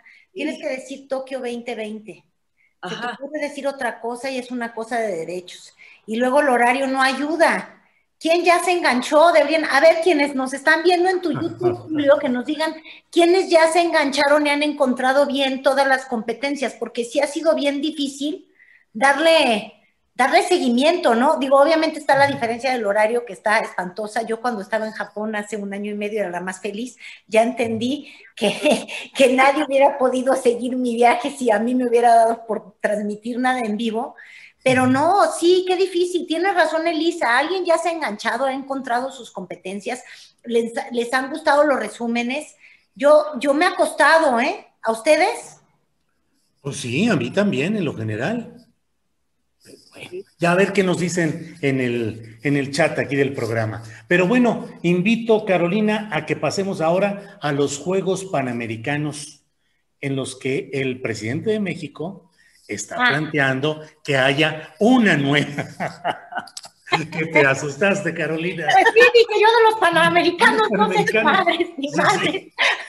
Sí. Los Juegos Panamericanos de la O E A, López Obrador, el CELAC, que son otra forma también de competencia continental, en este caso, solo en América. ¿Cómo viste el discurso? ¿Cómo viste los planteamientos? ¿Qué crees que pueda pasar a partir de ahí?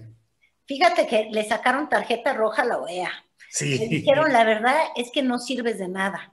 Uh-huh. Este, y evidentemente no hay falsedad en ello. Yo sí quiero dividir mi comentario en varios puntos, porque al decir que la O E A no sirve, no quiero decir que el presidente Andrés Manuel López Obrador tenga un discurso de política exterior muy moderno. Yo creo que él está estancado en, una, en un discurso de ensoñación, de... de lo que era la izquierda este, comunista de Cuba. Te estoy hablando de los sesentas y setentas, cuando Bárbara Streisand casi casi que se quería abrazar del Che Guevara, y donde, donde era una cosa muy bonita este, ser castrista, porque no habíamos visto cómo se recrudecía esta dictadura, que es una dictadura que reprime, que no permite libertades y que de hecho se parece a lo que López Obrador criticaría el día de hoy con toda felicidad, como, los, como la represión que se vivió en contra de estudiantes en el sesenta y ocho. Pero el presidente López Obrador no es moderno de esa forma y yo creo que no entiende que la isla sí vive en una dictadura terrible, este, que castigó y que encarcela a disidentes, que encarcela a homosexuales, eh, que no permite el acceso a, a medios distintos que el Granma, eh, que tiene una versión oficial de la vida y que ha sido un fracaso para darle bienestar a los cubanos. Eso existe ahí. Pero por el otro lado también existe, y yo creo que por eso... yo no descarto al cien por ciento el, el discurso de Andrés Manuel López Obrador.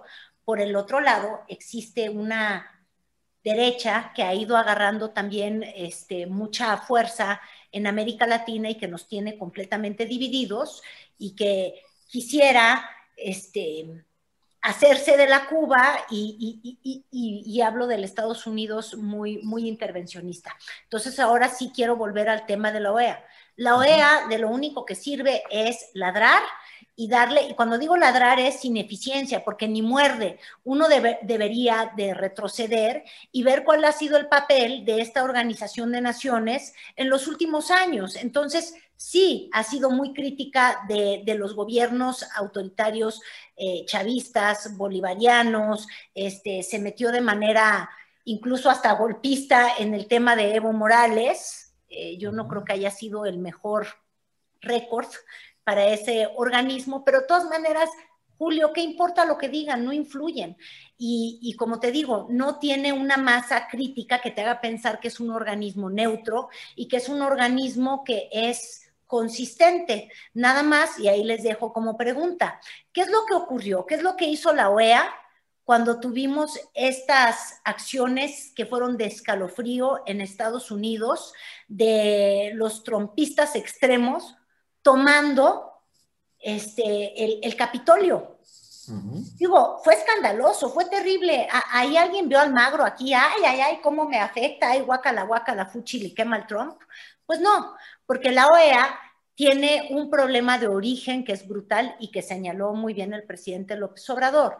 Si está Estados Unidos en la ecuación, si está Canadá en la ecuación de, de estos países latinoamericanos, pues evidentemente no hay forma de, de, de, de, de que este, partamos de parámetros de igualdad y de intereses, este, de intereses conjuntos. Entonces, este discurso de López Obrador sí pone el dedo en una llaga, la O E A, pero también CELAC, que tú estabas hablando del otro organismo, pues la verdad, Julio, hasta ahora no han servido de nada excepto ladrar y mantener a exfuncionarios de algunos gobiernos pues con sus cargos, ¿verdad?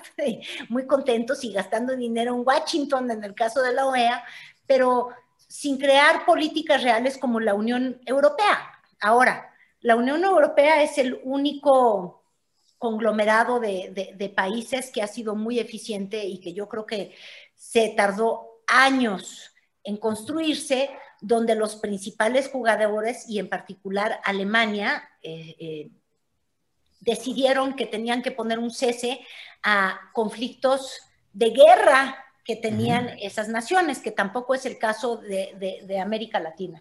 Entonces, uh-huh. nada más para cerrar, tiene razón Andrés Manuel López Obrador cuando dice que la O E A no ha servido. Tiene razón cuando dice que la relación con Estados Unidos por muchos años fue una relación en la que desde la doctrina de Monroe, ¿eh? estamos hablando, este, pues siempre nos han visto estas naciones como su patio trasero, como una forma de actuar, eh, aunque Estados Unidos a nivel interior no es este, imperialista y es muy progre, en términos de las relaciones con América Latina, cuando ves el golpe sí. en Chile, y por eso la importancia de tener ahí a, a Isabel Allende presente, este, lo que hicieron en Nicaragua, lo que hizo Estados sí. Unidos en El Salvador.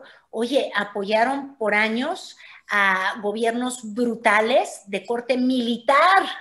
Claro. este, claro. Y, y esa ha sido la historia de Estados Unidos con, con, con América Latina, vernos sí. como su patio trasero, como un lugarcito que tienen que cuidar y cuyo interés ha sido sí. este, la lucha en contra de lo que ellos concebían como el comunismo. Entonces, sí.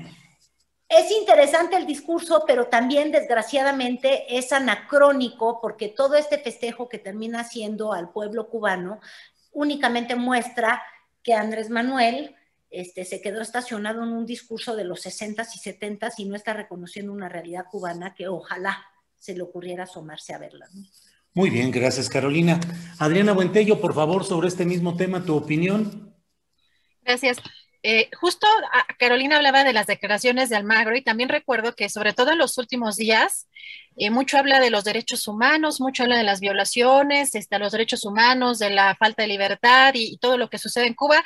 Evidentemente no de lo que sucedió en Bolivia, ¿no? Con ese golpe de Estado, pero también no habla del bloqueo económico. O sea, que no se entiende una cosa sin la otra. Es, es completamente, yo creo que ahí coincidimos eh, muchos en que, en que la O E A ya es bastante obsoleta, pero todavía es más preocupante porque quizá podría estar tejiendo con las derechas en América Latina cosas creo que más peligrosas o más riesgosas, y hemos visto varias eh, muestras este, de ello.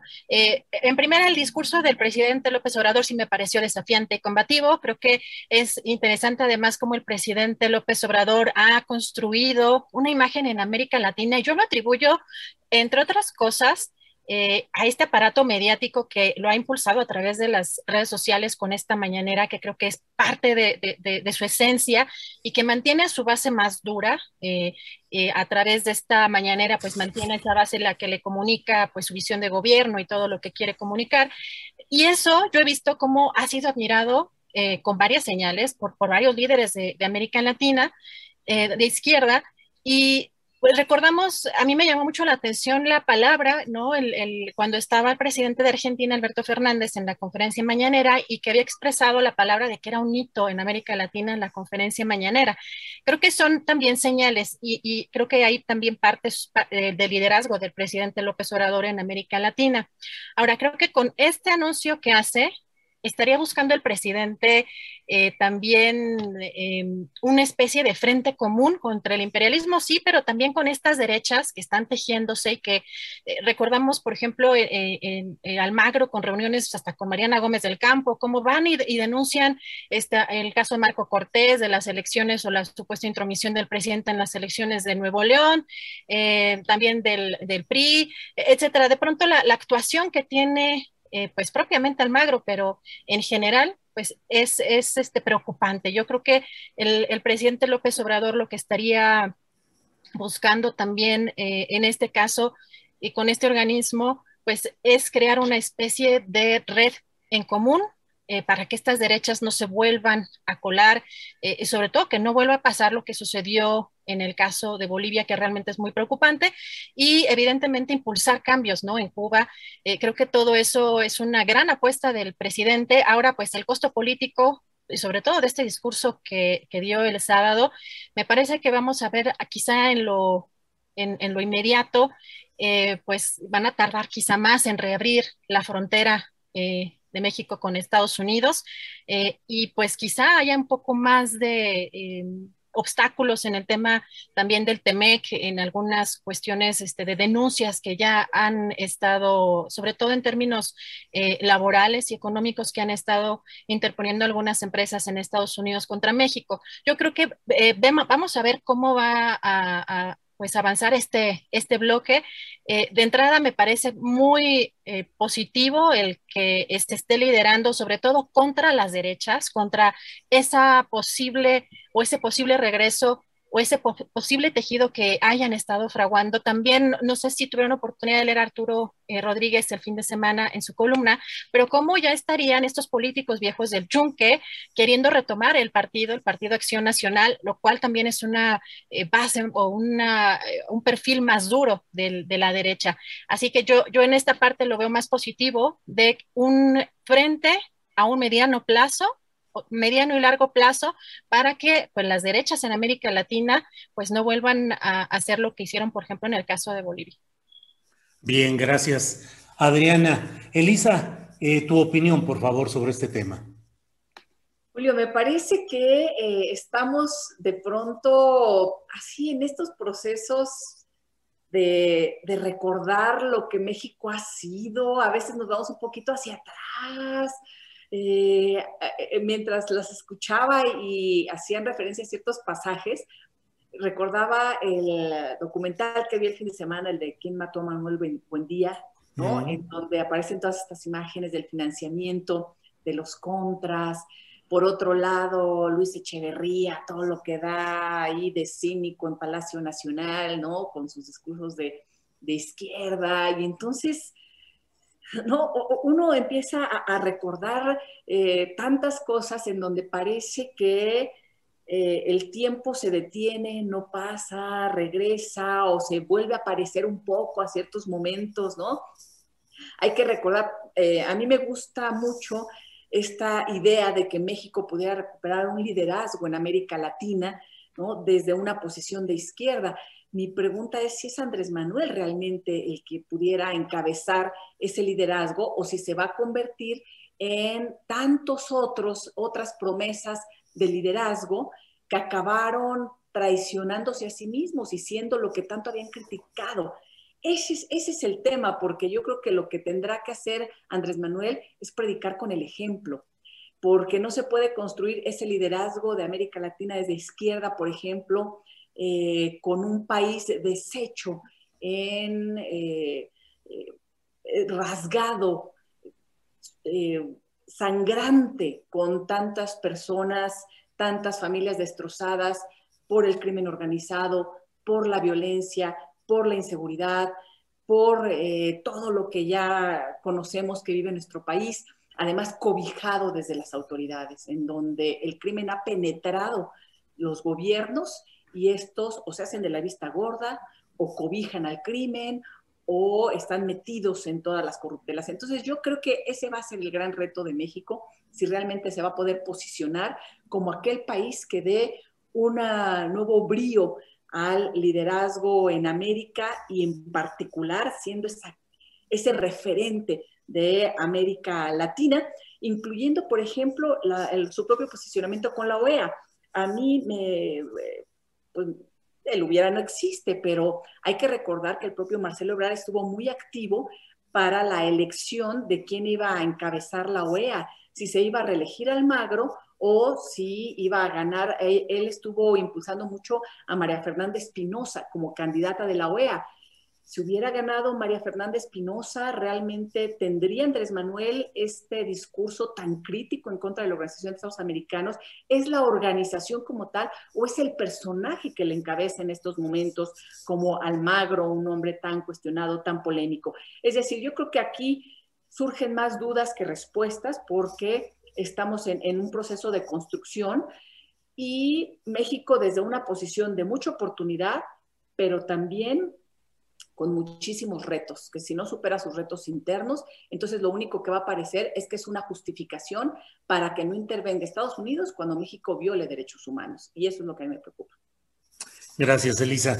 Carolina, fíjate cómo ha estado en todo esto que estamos hablando casi siempre el papel de los militares, en unos lados apoyando los golpes para hacerse del poder y para garantizar la imposición de ciertos modelos derechistas en esos lugares. Y en otras uh, eh, latitudes, recordemos Venezuela y Cuba particularmente, pues ha sido el ejército el sostén principal de esos procesos. Aquí en México hemos hablado más de una vez del asunto de la militarización y hay opiniones a favor y en contra, pero se acaba de anunciar que en el presupuesto para el año que entra se considera la entrega de cincuenta mil millones de pesos a la Guardia Nacional. cincuenta mil millones de pesos más. ¿Cómo ves ese tema, Carolina?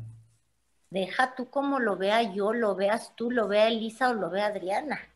¿Cómo lo está viendo el nuevo secretario de Hacienda, que nos lo reciben así? Sí, de sopetón. Con, o sea, con una, ya sin dinero, mira, ya el Estado está bastante quebradito de dinero porque tuvimos el tema de las vacunas y se ha invertido profundamente.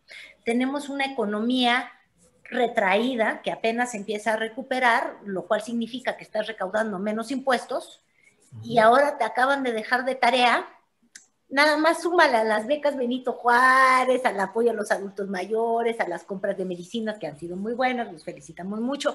Ahora hay que darle a los militares cincuenta mil millones de pesos, que de verdad no es cosa poca. O sea, Julio, en tres años Andrés están teniendo un presupuesto que está más que el doble, casi lo triplicó en tres años. Entonces, pobre Ramírez de la O, se ha quedado como la O, oh, oh, Dios mío, ¿de dónde va a salir esto? Y uh-huh. Esa es la primera pregunta, ¿eh? Porque de prometer, mira, yo te puedo prometer que vamos a ganar más de diez medallas olímpicas. De hecho, ¿por qué diez, Elisa? ¿Qué dices que dijo la tal Ana Gabriela Guevara? No, hombre, como velocistas hubiéramos dicho veinticinco, porque así como dicen cincuenta mil millones. Y dos, ya fuera del cotorreo de que no sé cómo se va a lograr y si se logra, y a costa de qué se va a lograr. Dos, para mí lo preocupante, más allá de que se está fortaleciendo desde que llegó Andrés Manuel López Obrador, a los militares, a pesar de un historial complicado de la región, como muy bien decías, Julio, de América Latina, con golpes de militares, con el hecho de que no nos gusta tenerlos en nuestras calles, eh, de la desconfianza que podemos tener hacia ellos y que tenía el presidente cuando era candidato, porque el presidente como candidato no quería a los militares con ese papel. Entonces, algo vio en el país y algo le hizo pensar que en los únicos que confía, porque no confía en ningún otro poder el presidente López Obrador, ni en el legislativo confía, ni en los organismos autónomos, es les da más y más y más, y así como un día ellos nos construyen los bancos o nos hacen el Tren Maya o están en la refinería, bueno, ahora la Guardia Nacional este, necesita más presencia y están hablando ya no de cien mil, sino de ciento cincuenta mil o doscientos mil elementos que quiere llegar para el dos mil veintitrés y los quiere dejar muy bien colocados. Yo te diría, Julio, que si yo viera resultados impresionantes, imagínate que desde que nace la Guardia Nacional a la fecha, tuviéramos resultados en los que dijéramos, no hombre, este ya es un país apaciguado, bueno, uh-huh. Yo soy de las que cree, mira, sobre todo cuando se trata de mi programa y cuando ve uno los números de rating, es decir, cuando uno ve los resultados, dices, no hombre, ya no le cambies ni los errores, tú sigue igual. Entonces yo diría, no hombre, si han bajado tanto la criminalidad, si no hay asesinatos, si somos otro país, no hombre, no le cambies ni los errores, ponles más uniformes, ¿no? Prosigue. Pero más allá de la mañanera en la que el secretario de Marina hoy dice que han descendido todos los delitos, Julio, creo que los únicos que están convencidos de que hay menos homicidios, de que tenemos un país pacificado, eh, más allá del discurso en Palacio Nacional o en las giras, porque ahora fue en Veracruz, que está teniendo el presidente, yo creo que no existen datos que te hagan pensar que esa ha sido la mejor estrategia. O sea que a mí, por favor, ayúdenme, desmiéntanme. Y yo creo que cuando no estás teniendo la mejor estrategia y lo que estás haciendo no te da resultados, pues no hay que ser Einstein, porque de hecho lo dice Einstein, un genio. Si quieres resultados diferentes y sigues haciendo lo mismo, pues no vas a tener. O sea, tú sigues exprimiendo limones, lo único que hay son limonada, Julio. Entonces, hemos estado exprimiendo limones, es decir, Guardia, Guardia Nacional, este, más uniformados verdes, y hasta ahora el resultado no han sido menos homicidios.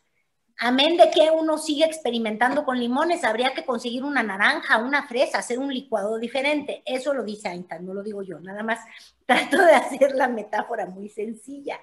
Pero lo que yo veo que está haciendo el presidente es, no importa que no hemos tenido los mejores resultados, que no bajan los homicidios, que no tenemos un país pacificado, sigamos con los militares. ¿Por qué? No sé.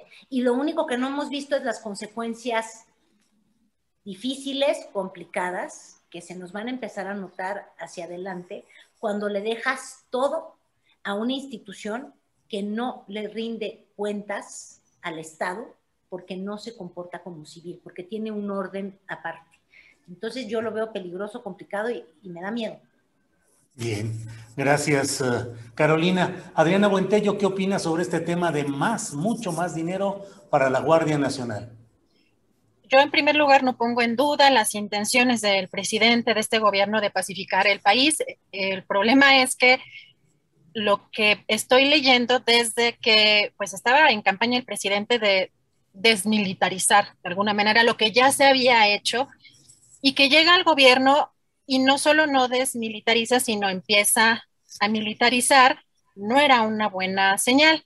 Y ahora que está súper militarizado todo, que vemos ya que el ejército, las Fuerzas Armadas están en tantos rubros, la verdad es que me parece que sí es de alarmarse. Eh, reitero que no pongo en duda la, la, la intención del presidente realmente de pacificar el país, porque a nadie conviene pues un país pues en, en medio de esta violencia, o sea, desatado en violencia, pero me parece que esto lo que está mandando es la señal de que no están funcionando sus estrategias o de que no está realmente logrando eh, pues pacificar al país, que creo que es, es una especie de reconocimiento de que está pues fracasando. Yo el, hay, hay detalles que me parecen relevantes, sobre todo hoy el presidente destaca que, que, que pues no va a haber torturas, que no va a haber este, violaciones a derechos humanos porque pues no eran los militares los que decidían, sino quien es el comandante supremo, que es el presidente de la República, y dice que pues como es ya él, pues ya no va a suceder.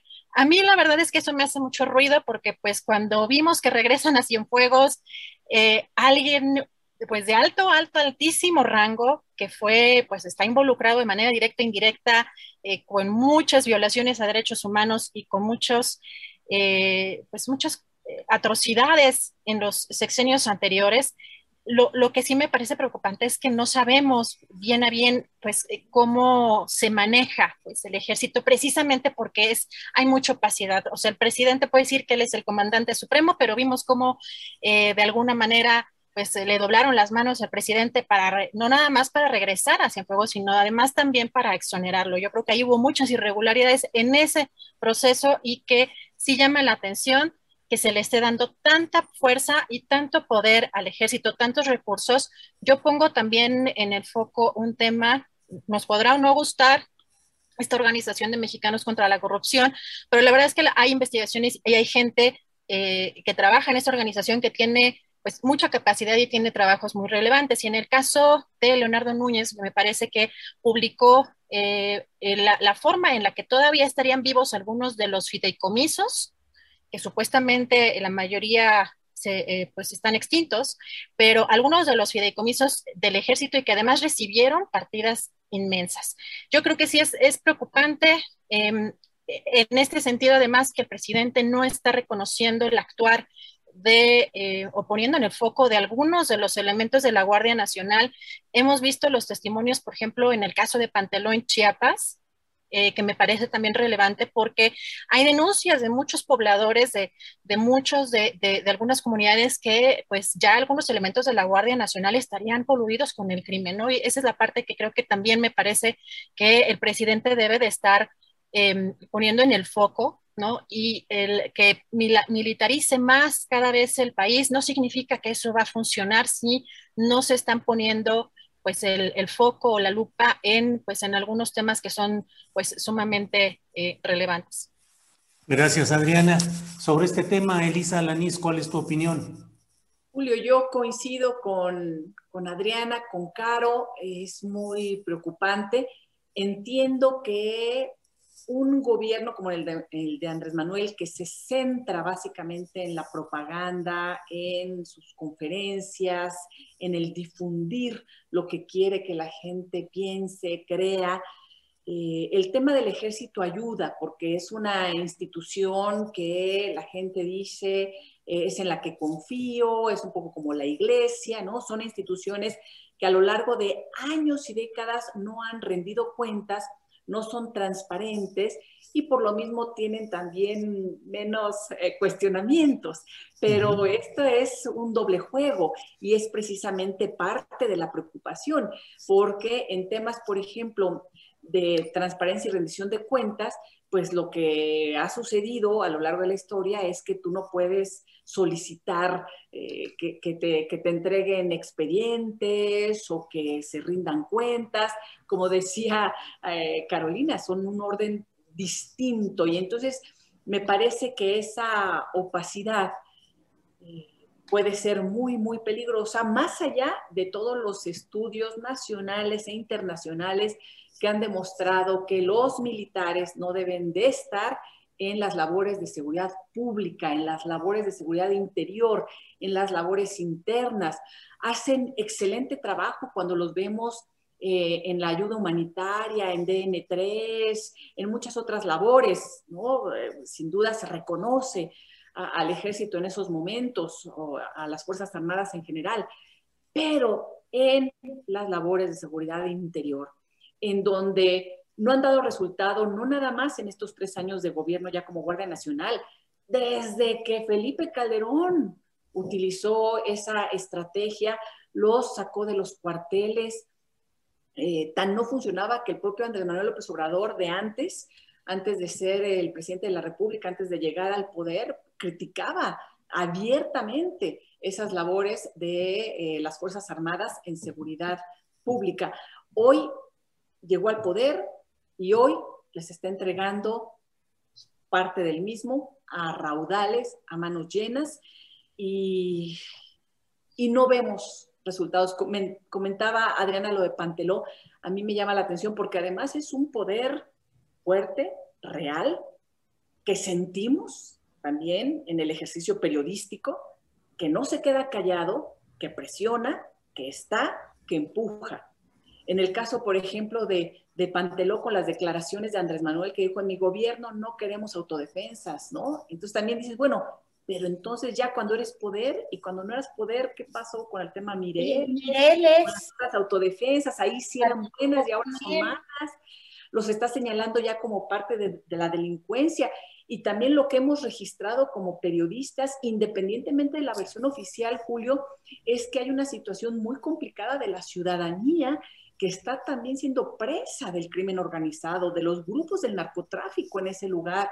Yo tuve la oportunidad de entrevistar ahí al, al padre Marcelo Pérez Pérez, de la diócesis de Simojovel, y está ahí muy cerquita y empezaba a narrar la situación que viven real, en el día a día, en el territorio de Chiapas y, y en concreto en Panteló, en donde dicen, no, se está equivocando el presidente, está mal informado, por lo menos, ¿no? Entonces, claro, es una situación muy eh, peligrosa, creo yo, y terrenos a, lo que, a los que nos vamos metiendo muy complejos, porque se está fortaleciendo y les está dando Una, un papel que muy difícilmente alguien más se los podrá quitar. Si no se atrevieron a devolverlos a los cuarteles, ¿quién se va a atrever ahora a quitar todas las concesiones, a quitar el fideicomiso, a quitar todo este papel ya en la administración y en las concesiones que le está dando el presidente a las propias Fuerzas Armadas? Y por supuesto en el tema de seguridad pública, seguridad interior. Gracias, Elisa Alanís.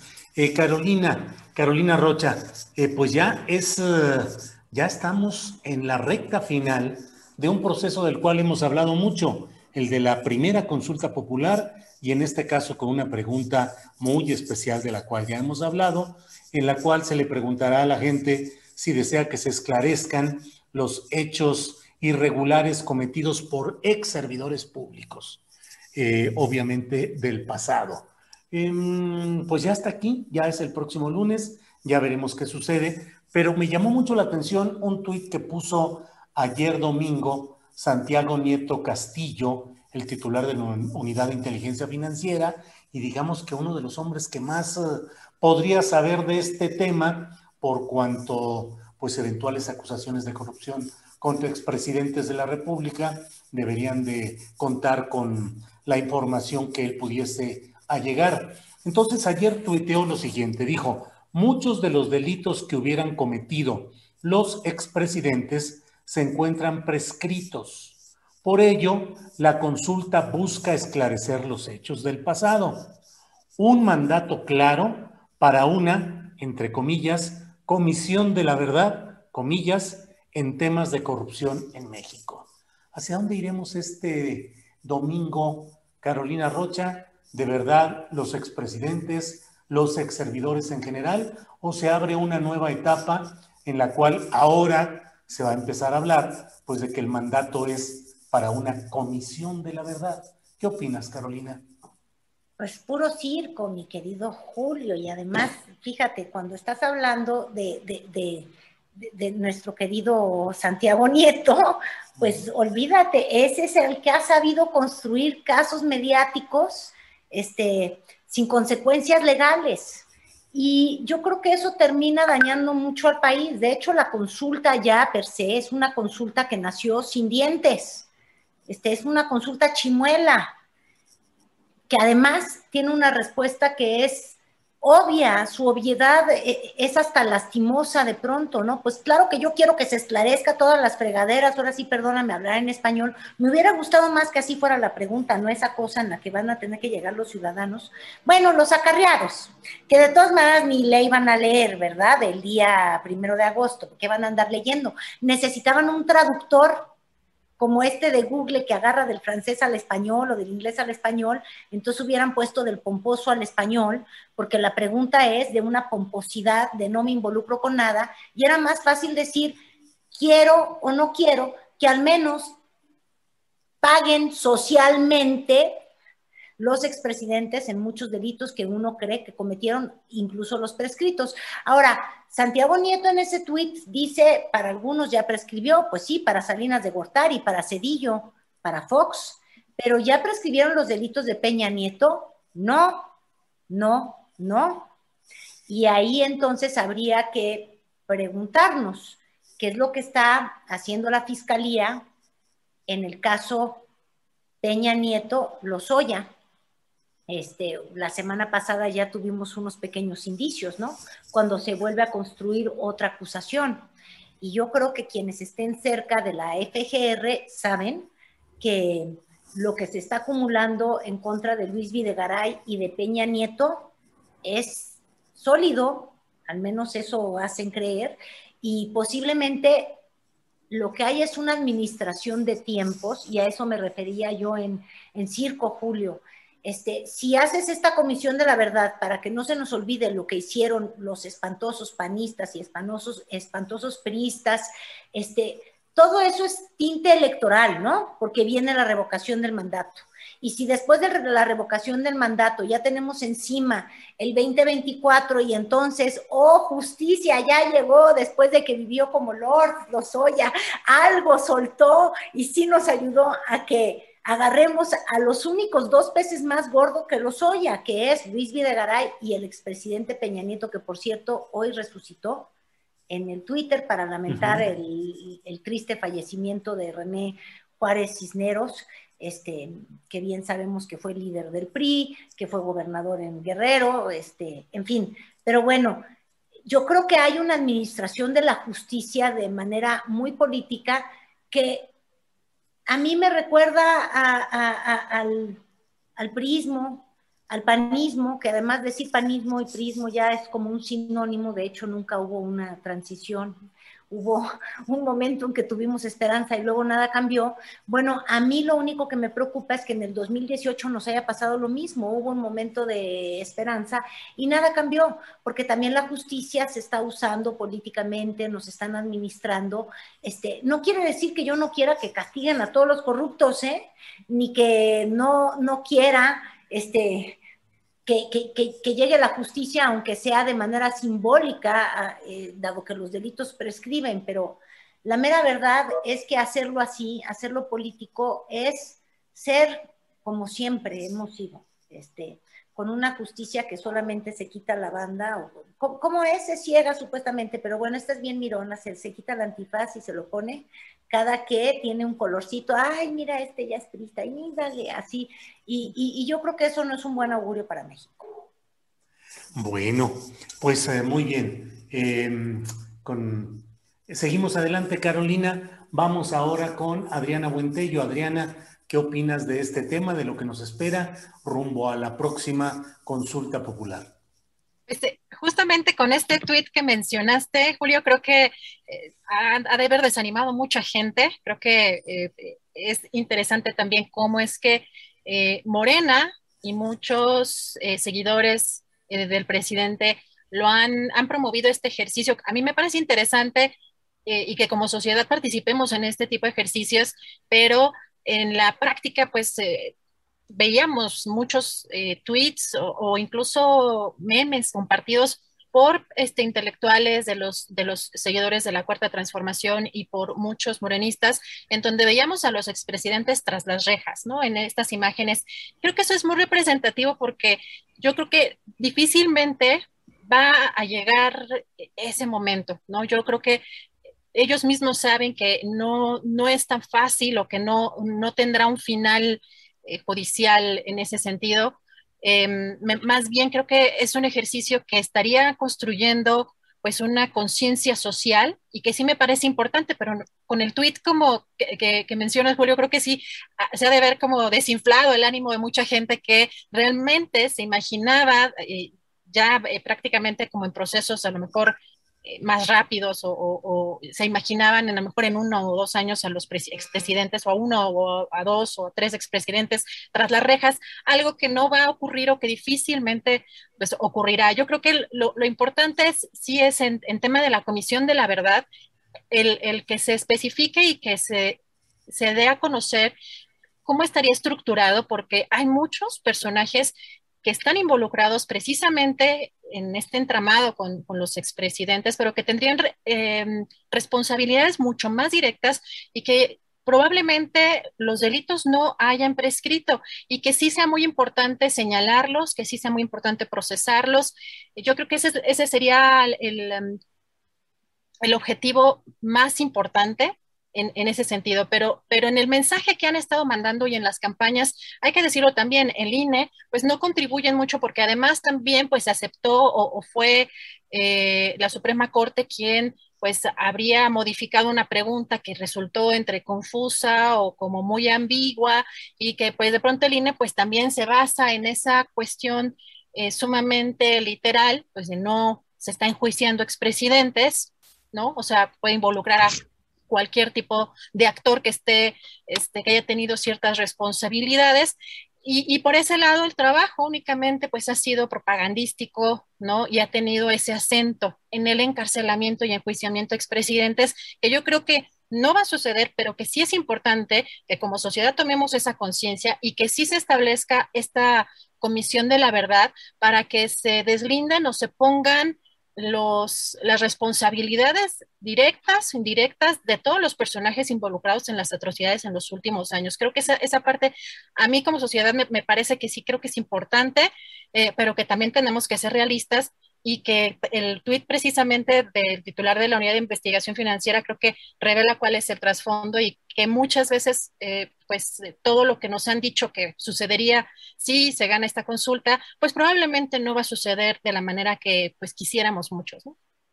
Gracias, Adriana. Elisa Lanis, por favor, tu comentario sobre este tema candente, calientito de lo que va a pasar el próximo domingo y qué podemos esperar de ahí. Yo creo que Santiago Nieto quiso lavar la cara a una politiquería que a falta de resultados espectáculo, ¿no? Como esto de la consulta popular, en donde es increíble que, por supuesto, retoman una figura tan importante, tan loable para la democracia como una consulta popular, la democracia directa, para hacer un merequetengue, ¿no? Y, y para llevar agua al molino propagandístico, nuevamente.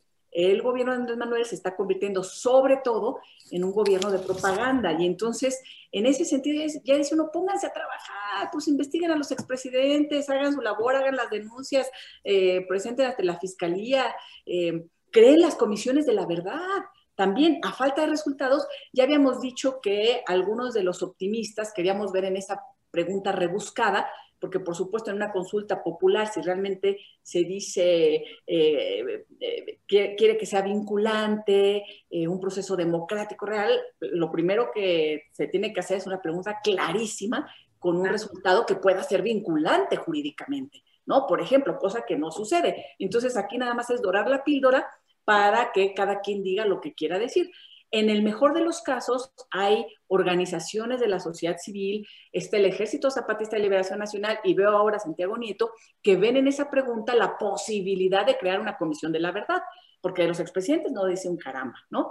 Y este, entonces creo que quiso como lavar la cara del lado amable de lo que sí puede, en lo que sí puede desembocar una consulta como esta, pero tampoco se requería esa consulta, pues si el presidente se comprometió con las víctimas en campaña, en la creación de comisiones de la verdad, lo escuchamos en el Museo Memoria y Tolerancia, lo escuchamos en distintos eventos y no sucede nada de estos temas de eh, víctimas que han hablado de la creación de estos procesos de justicia transicional. Entonces, no sé, y no sé si ustedes han visto este fin de semana, pues espectaculares y, y, y, y un cochinero en todas las eh, los muros de la, de, del enjuiciamiento de los expresidentes con la payasada de esto, ¿no? Porque pues, obviamente son figuras públicas y nuevamente la presunción de inocencia. Ajá, sí, sí, según esto, según esto, ¿no? Pero además, oigan, y nuevamente no está Luis Echeverría, pues que no está vivo, que no es expresidente, o qué, él no cometió nada de delitos en el pasado. Okay, ¿no? Así es. Híjole. No, ¿cuánto nos habrá costado esto? ¿Cuánto nos costarán estas pancartas y estas espectaculares y esta promoción que hacen los seguidores de la cuatro T de lo que no es una consulta para incluir a expresidentes? Bien, pues uh, seguimos adelante y ya el próximo lunes hablaremos ya de lo que haya sucedido en cuestión aritmética, en cuestión de número de votos, de asistencia, y veremos también cuáles son las consecuencias políticas o jurídicas. Pero bueno, eh, Carolina Rocha, ya estamos al final del programa, son las tres de la tarde y como suele suceder en estos programas, lo más polémico y lo más calientito se queda al final. Y hay muchos comentarios, Carolina, que te señalan el hecho de que hayas dicho, hayas hablado de acarreados y te piden que expliques o fundamentes el uso de ese término. Así es que está usted en el uso. ¿Eh? Dame a la gente, eso me da gusto, eso es participación, fíjate. Eso, muy bien. Es consecuencia en la participación.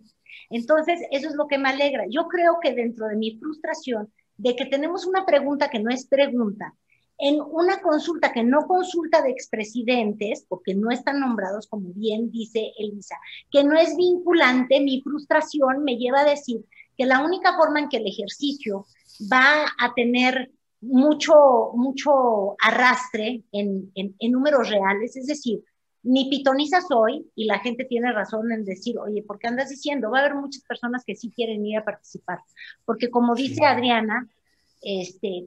es importante tener estas figuras de la consulta popular, que es una forma de la democracia. Ojalá fuera vinculante, porque entonces tendríamos la democracia completa. Pero bueno, pues si nos van a abrir la puerta a este, la Comisión de la Verdad, pero ni nos habían abierto la puerta. Es decir, en esa consulta no está abierta ninguna puerta. Pero bueno, si hay mucha participación, yo, mi hipótesis H cero es que el éxito se va a deber mucho a cómo Morena se organice, porque se ha politizado tanto que se convirtió en un ejercicio sobre todo de Morena versus quienes no son los aliados. Entonces, los que no son los aliados, ¿qué van a hacer? El vacío.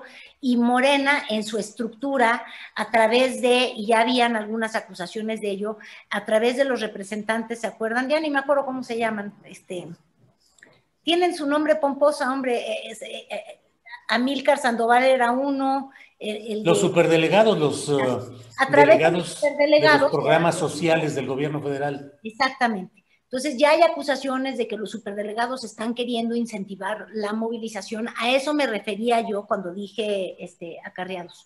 Pero no, van a haber muchísimos ciudadanos que van a querer ser parte de este ejercicio. Porque como también muy bien dije, oye, lo que nos hicieron toda esa bola de expresidentes, con Echeverría incluido, este, merece una revisión por la memoria, por la sanidad del país que somos, de decir, estos cuates se salieron con la suya y si van a tener el, el olvido legal, no van a tener el olvido ciudadano. O sea, que honestamente sus nombres no pasen a, a, a bien como si fueran gente de bien, porque no lo fueron. Eh, en, en eso estoy de acuerdo. Por ende, no es que me... Bueno, sí, claro, no quiero decirle acarreados a todo mundo porque claro que va a haber de las dos participaciones. Mi hipótesis es que Morena, para no fracasar en el intento de esta consulta, van a tener que movilizar a muchas personas, movilizarles estructura, y a eso me refería. Este, quienes se sintieron ofendidos, por favor no se ofendan porque no tenían la intención de insultarles. Lo que quería yo insultar es la pregunta estéril chimuela con la que terminamos. O sea, esta versión light de consulta a mí no me gusta. Y adiós. Adiós. Gracias, Carolina. ¿Eh? Pero volveré. Volverás. Gracias, Carolina. Eh, Adriana Buentello, lo que quieras al final sobre este tema, sobre cualquier otro, luego decimos que son los postrecitos de estas mesas, lo que quieras comentar o señalar, invitar o mencionar. Eh, por favor, Adriana.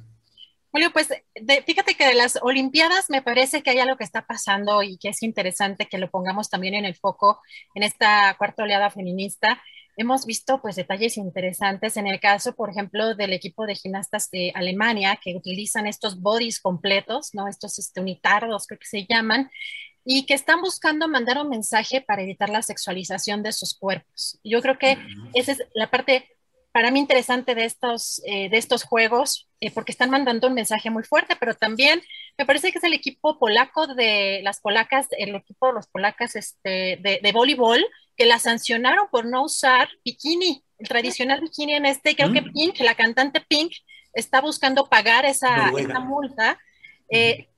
Increíble que estén sucediendo estas cosas. Me parece increíble que estén sucediendo estas cosas porque se pusieron un short en lugar del tradicional bikini. Creo que es muy importante y que pongamos el foco en este tipo de temas también, porque finalmente es también eh, pues, eh, la aceptación de que aún en estos eh, en, en juegos internacionales se sigue eh, objetivizando y sexualizando a la mujer cuando debería tener la misma perspectiva masculina, ¿no? Es decir, que tenga la posibilidad de vestirse, si quiere, con un unitardo o con lo que quiera elegir. Y yo pondría eso en el foco. Me llamó mucho la atención la respuesta de la cantante Pink ante esta pues, absurda este, penalización o sanción y el mensaje que están buscando mandar este, pues, algunos equipos femeniles. Bien, gracias Adriana. Y para cerrar esta mesa de las mosqueteras, por favor, Elisa Alanís, con el tema, comentario, exhortación, señalamiento, lo que desees hacer, por favor. Ay, Julio, pues yo quiero decir algo que nos llevaría otra hora de mosqueteras, pero pues no nos da el tiempo, pero es que yo quisiera saber qué vas a llevar a la mañanera el próximo miércoles. Ah. Tu respuesta. Bueno, por eh. lo menos ya la tienes estructurada, si ya, este, porque bueno, son los tiempos ahí, ya sabes, corren, entonces hay que ser muy puntual con lo que uno quiere decir y muy claro.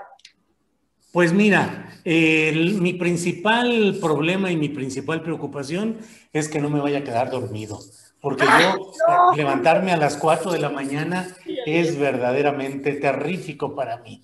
Entonces estoy haciendo ejercicios desde ahorita para tratar de dormirme temprano, es decir, como a la una y despertarme como a las cuatro. No, no te creas. Ese es el punto más complicado. Lo otro, la verdad es que hay una abundancia de datos, de pruebas, de documentos.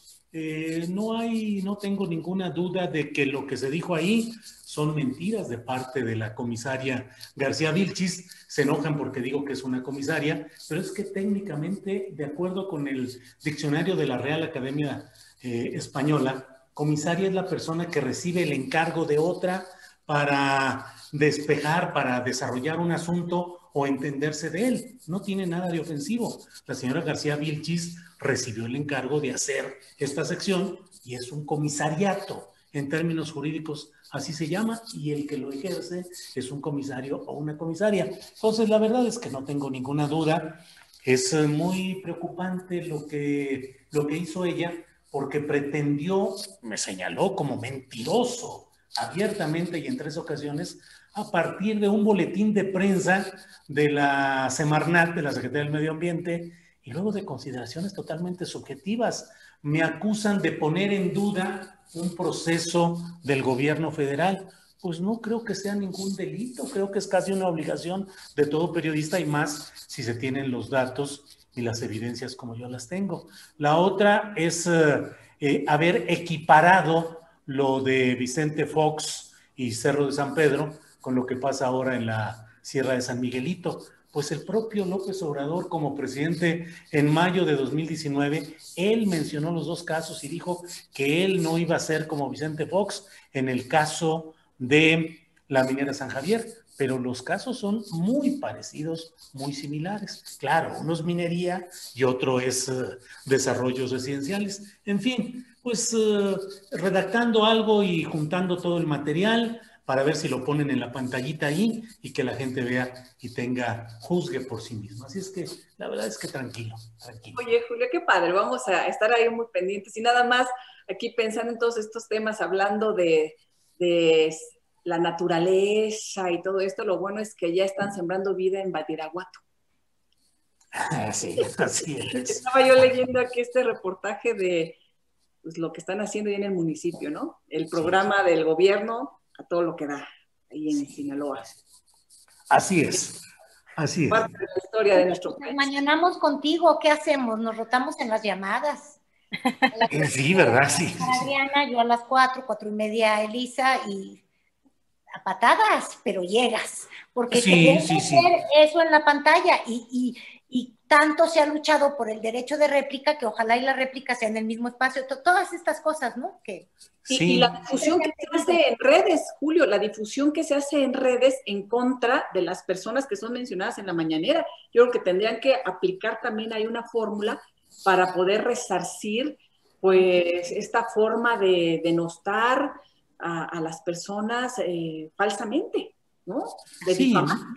Yo creo que esto puede abrir el paso para que quien se sienta eh, agraviado por este tipo de comentarios, pues vaya a la mañanera y ejerza esto, que no es el derecho de réplica en términos del artículo sexto, sexto constitucional y de la ley reglamentaria, que es un proceso jurídico que tiene que llevar su tiempo y una formalidad. Aquí, afortunadamente, que yo estaba pensando recurrir formalmente a ese derecho de réplica, pero gestioné, así lo dije, gestioné mediante un mensaje privado por tuit a Jesús Ramírez Cuevas, le dije, oye, eh, por conducto tuyo, estoy gestionando el poder dar respuesta a esto, así es, y me dijo, adelante, tienes todo el espacio, y bueno, pues entonces voy, pero desde luego espero que ahí haya la satisfacción adecuada a mi exigencia de que no puedo quedar yo ahí como mentiroso, ni pueden llevarse en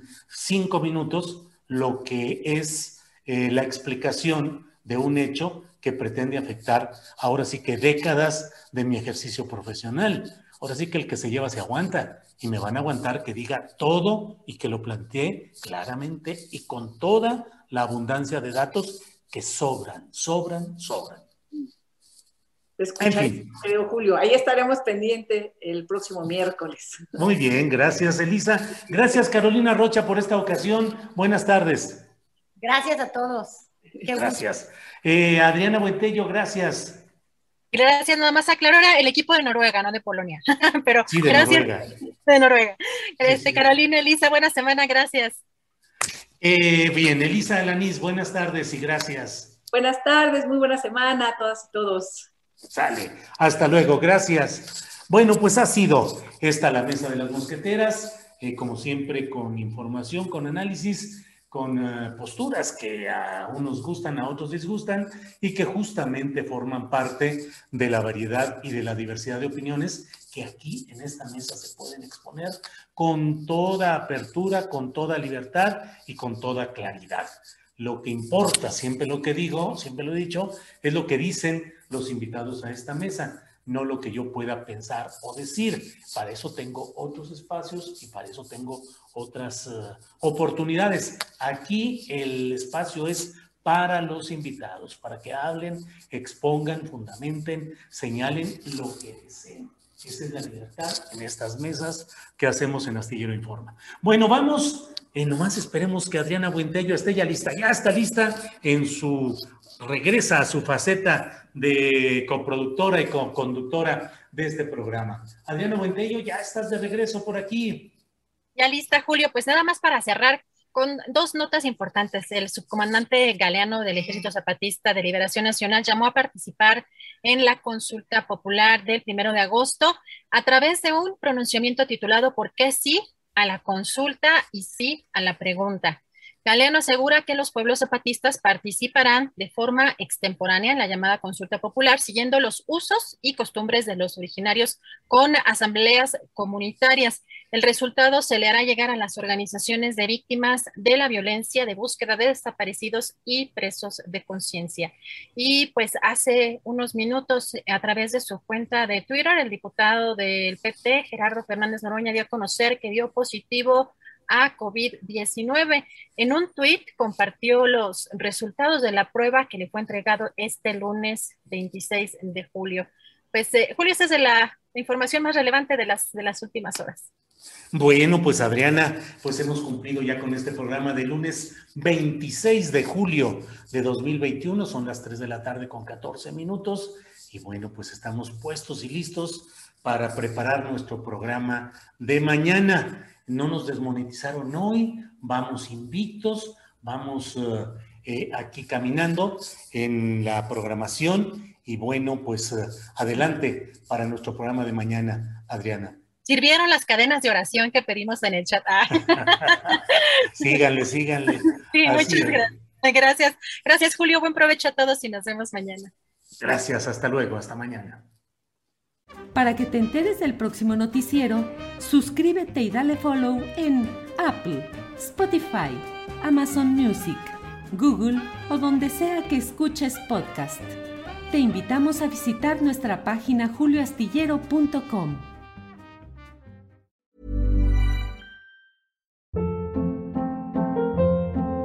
Hold up. What was that? Boring. No flavor. That was as bad as those leftovers you ate all week. Keke Palmer here. And it's time to say hello to something fresh and guilt-free. HelloFresh. Jazz up dinner with pecan-crusted chicken or garlic butter shrimp scampi. Now that's music to my mouth. HelloFresh. Let's get this dinner party started. Discover all the delicious possibilities at hello fresh punto com. Para que te enteres del próximo noticiero, suscríbete y dale follow en Apple, Spotify, Amazon Music, Google o donde sea que escuches podcast. Te invitamos a visitar nuestra página julio astillero punto com.